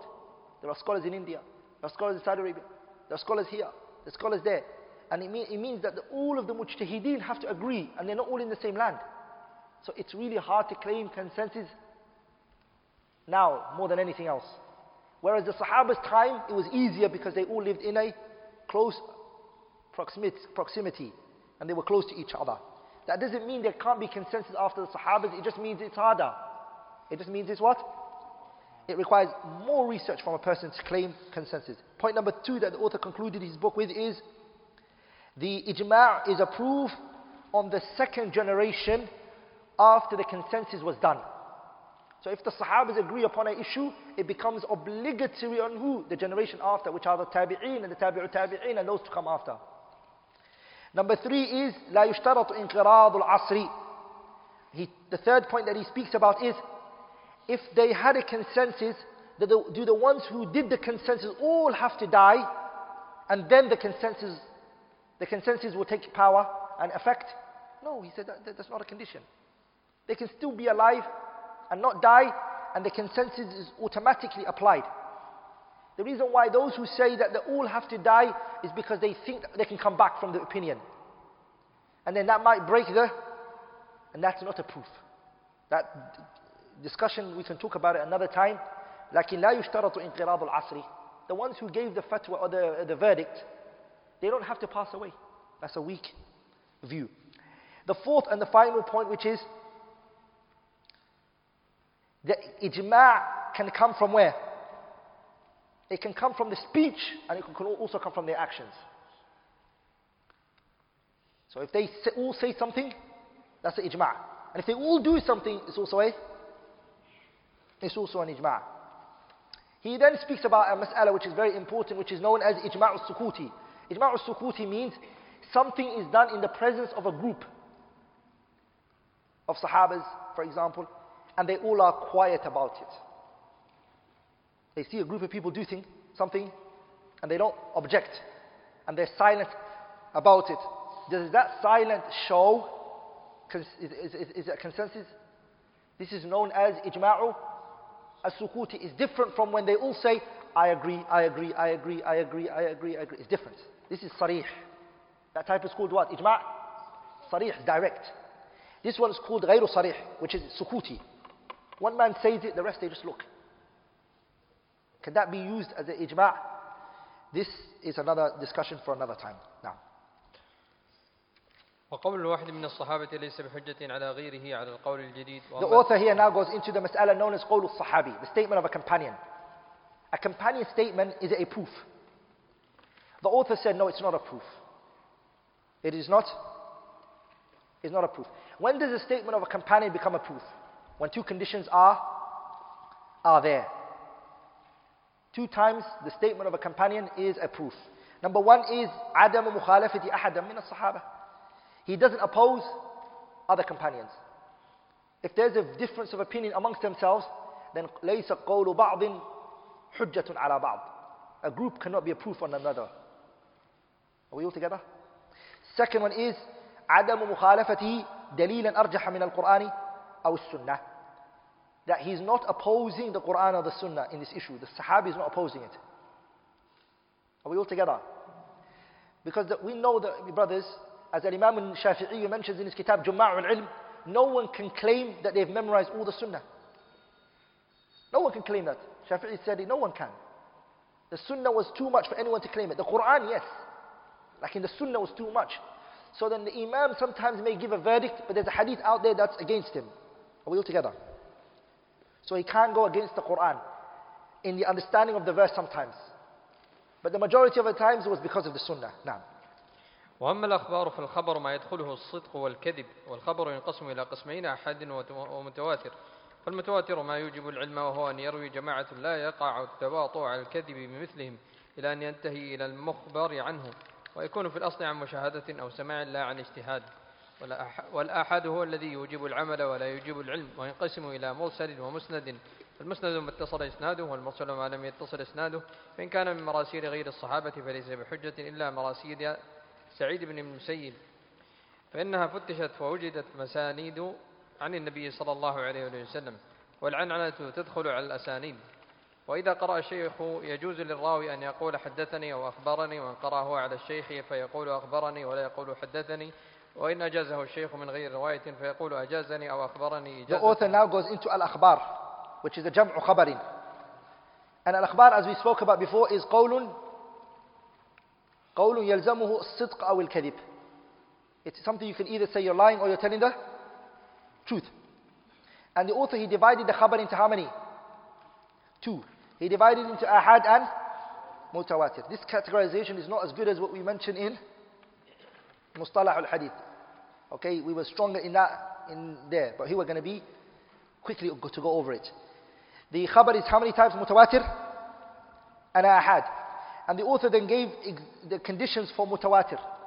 We mentioned it in the Nukhbatul Fikr. The first one is a large number of people narrate it, number one. Number two is أَلَّا يَتَوَاطَعُ عَلَى الْكَذِبِ مِن مِثْلِهِمْ That it's not possible for them to come together and lie in this issue. One of the things that makes it impossible is that, that, that they are in different world, places in the world. They never met each other and they're all saying the same thing. What does this show? They couldn't lie. The second one, the third one is this has to be present and ينتهي إلى المخ... Uh, sorry. Now, this has to be present in the whole of the chain, in every part of the chain. And the fourth one is, all of them have to go back to أخبرنا or أنبأنا. Meaning they all have to have heard it or seen it. Those are the four conditions that he mentions here. And then he goes into uh, ahad. He goes into uh, ahad. And he divides the uh, ahad into how much? Two. Mursal and musnad. And what does he mean by mursal and what does he mean by musnad? He said musnad means that which is connected. And the mursal is what? That which is disconnected, and this is the wrong definition. Uh, we explained that when we were speaking about the musnad, that the musnad doesn't mean that. Rather, musnad means, musnad it means مرفوع الصحابي is what a companion attributes to the Prophet صلى الله عليه وسلم بسند ظاهره الاتصال with a chain that seems from the apparent to be authentic. And the mursal is ما أضافه التابع إلى رسول الله is what a tabi'i attributes to the messenger عليه عليه الصلاة والسلام.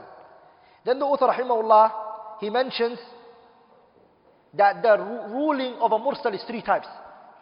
The rulings of the mursal is how many? Three. The first one is that it's accepted. And this is the mursal of who? The mursal of the companions. Meaning a companion narrating from another companion is accepted. The second one is reject, rejected. And this is the mursal that comes from other than the companion. And the third one is the mursal which is accepted and he restricted it to who? Sa'id? Sa'id ibn al-Musayyib. And he said the reason is because فإنها فتشت فوجدت مسانيد عن النبي صلى الله عليه وسلم. Because the mursal of Sa'id ibn al-Musayyib was found to be what? Connected. So why did he accept the mursal of Sa'id ibn al-Musayyib? Because it was what? So did he accept it because Sa'id ibn al-Musayyib said it? Or did he accept it because it was connected? Then if it's accepted because it was connected, then the rest should also be accepted because they're if, when they're connected. So it doesn't really give weight to the third view right now, sah? Then he concluded by speaking about the, uh, the three types of at-tahammul, when you take the narrations. He mentions the first one which is, if the teacher or the shaykh reads, okay, then what is, what is it for me? The teacher's are reading, he's reading the hadith, I'm listening, what can I say? I can say hadathani or akhbarani. Those are the two things open for me. If I'm reading, which is the second one, if I'm reading on the shaykh, I can say akhbarani and I can't say hadathani. I can't say that. The third one he mentions is if the shaykh doesn't read it and I don't read it, but he just gives me his book Then this one he said you say أجازني or you can say أخبرني إجازة. نعم. وأما القياس فهو رد الفرع إلى الأصل بعلة تجمعهما في الحكم وهو ينقسم إلى ثلاثة أقسام إلى قياس علة وقياس دلالة وقياس شبه فقياس العلة ما كانت العلة فيه موجبة للحكم وقياس الدلالة هو الاستدلال بأحد النظيرين على الآخر وهو أن تكون العلة دالة, دالة على الحكم ولا تكون موجبة للحكم وقياس الشبه والفرع المتردد بين أصلين فيلحق بأكثرهما شبها ولا يصار إليه مع إمكان ما قبله مع قبله. ومن شرط الفرع أن يكون مناسب للأصل ومن شرط الأصل أن يكون ثابتا بدليل متفق عليه بين الخصمين من شرط العلة أن تضطرد في معلولاتها فلا تنتقض لفظا ولا معنى ومن شرط الحكم أن يكون مثل العلة في النفي والإثبات والعلة هي الجالبة للحكم والحكم هو المجلوب للعلة The author rahimahullah now he goes to the chapter of Al-Qiyas. Qiyas is what? The Qiyas is whatever has four points. The first one it has an asal. Okay? Something original. The original thing that we're going to do the analogy from. And then you have the fara, the sub branch. And then you have the ruling. And then the fourth one is you have the reason. Those are the four. So I have the asal, the foundation. I have the fara, the sub branch.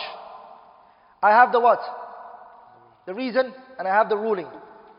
Let's go back again. This is khamar. Uh, no, this is water. and I'm trying to give you example. For example, this is khamr. Khamr is what? Haram. So you went to the ruling. You're mentioning the ruling now. The ruling of khamr is what? What is the reason? Al-iskar. I have drugs here. There is in these drugs the illah, which was what? Intoxication. So now I put them together and I give them both the same, same ruling. Those are the four pillars that the qiyas stands on. Pay attention to this, brothers. This is now, this example I just gave you is the first type of qiyas. Note this down. The author mentions it. It's the first type of qiyas which is called qiyasu illah. This is called what? Qiyasul illa. The second type of qiyas is called qiyasul dilala. Qiyasu it's called qiyasul dilala. What is it called?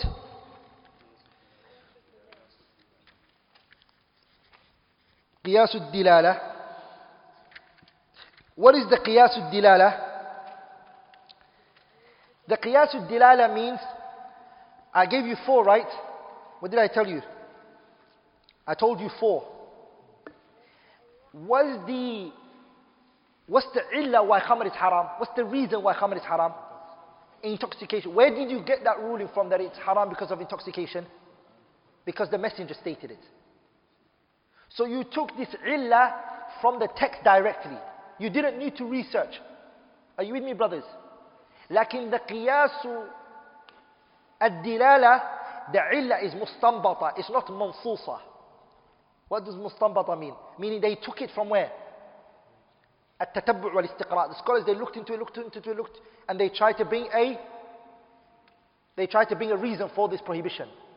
And then when they brought out the illah, are we all together, brothers? The illah that they extracted, they tried to bring a farah, to prohibit it based on that illah. The illah might be disputed now. It's weaker than the first one because the first one, the illah is what? Allah and His Messenger said it. This one, you extracted it, number one. And then after that, anything that's like it, you want to make it haram based on that. Are we all together, brothers? That's the second type of, uh, what do you call it, uh, qiyas. It's called qiyasu ad-dilala. And this you do find it in the Quran and the Sunnah. What do you do? You find this type of qiyas in the you find it in the Quran and the Sunnah. And from them example is وَمِنْ آيَاتِ أَنَّكَ تَرَى الْأَرْضَ خَاشِعَةً فَإِذَا أَنزَلْنَا فإذا أنزلنا عليها الماء اهتزت وربت إن الذي أحياها لمحيي الموتى Allah did an analogy from the creating of this earth is like what? Is the earth and us the same? Allah is saying the crops, the way I bring it out from the earth, and when the rain comes down, I bring it out after it died, the same way I'm going to bring the human beings. This is called qiyasul dilala. It's the second type. The third type of qiyas is called qiyasul, uh, qiyasul shabah. Qiyasu? Shabah. He mentions it for you here. It's called qiyasu. It's qiyasul shabah. This is the weakest type of qiyas. And it is qiyas, the overwhelming majority of the times when you look at it in the Quran, what do you realize? It is used in a context which is not good. Meaning, it's what Nabila Yusuf's brothers said to him. He said, إِن يَسْرِقْ فَقَدْ سَرَقَ أَخُلَّهُ مِنْ قَبْلُ If this boy stole, they're talking about Binyamin, right? And they, say, they, don't know they, talk, they, they don't know that they're talking to Yusuf. They said, if he stole, well, his brother before him stole as well. Are you with me, brothers? It's like you, you went to a country and a person lied to you. And then what did you do? Every time you saw somebody who looks like him, you say, Wallah, he's a liar. This is qiyas al-shabah. Are you with me, brothers? It's the, it's the lowest of them. It's the lowest of them. Some of the scholars, they bring under this one, um, the slave. A slave. A slave has a characteristics in him that jumps from one situation to another situation. Which is what?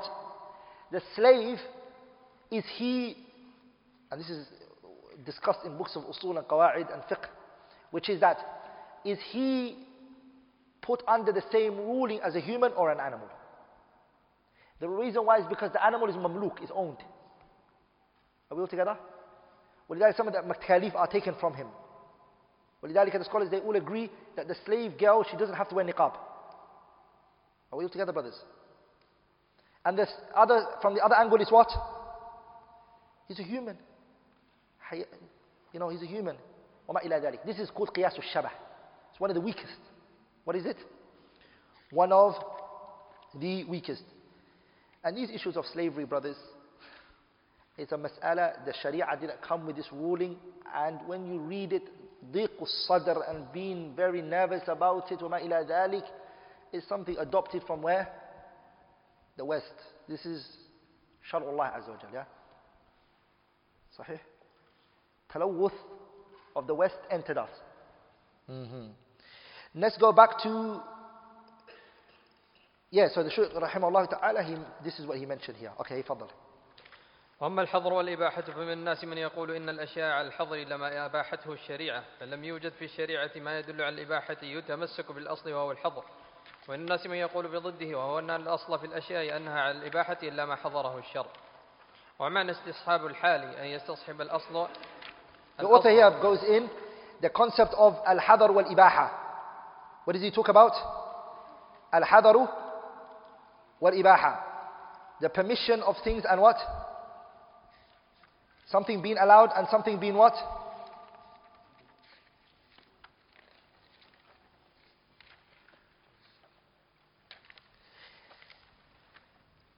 Something being made permissible for the people and something made what? What's the asal of issues? Worldly issues. Permissibility. Okay? That's the asal, right? So the Sheikh he mentions when it comes to this issue, the people differed on it. He said from the scholars are those who said the asal for everything is what? Prohibition, unless the evidence shows so. And the second view is what?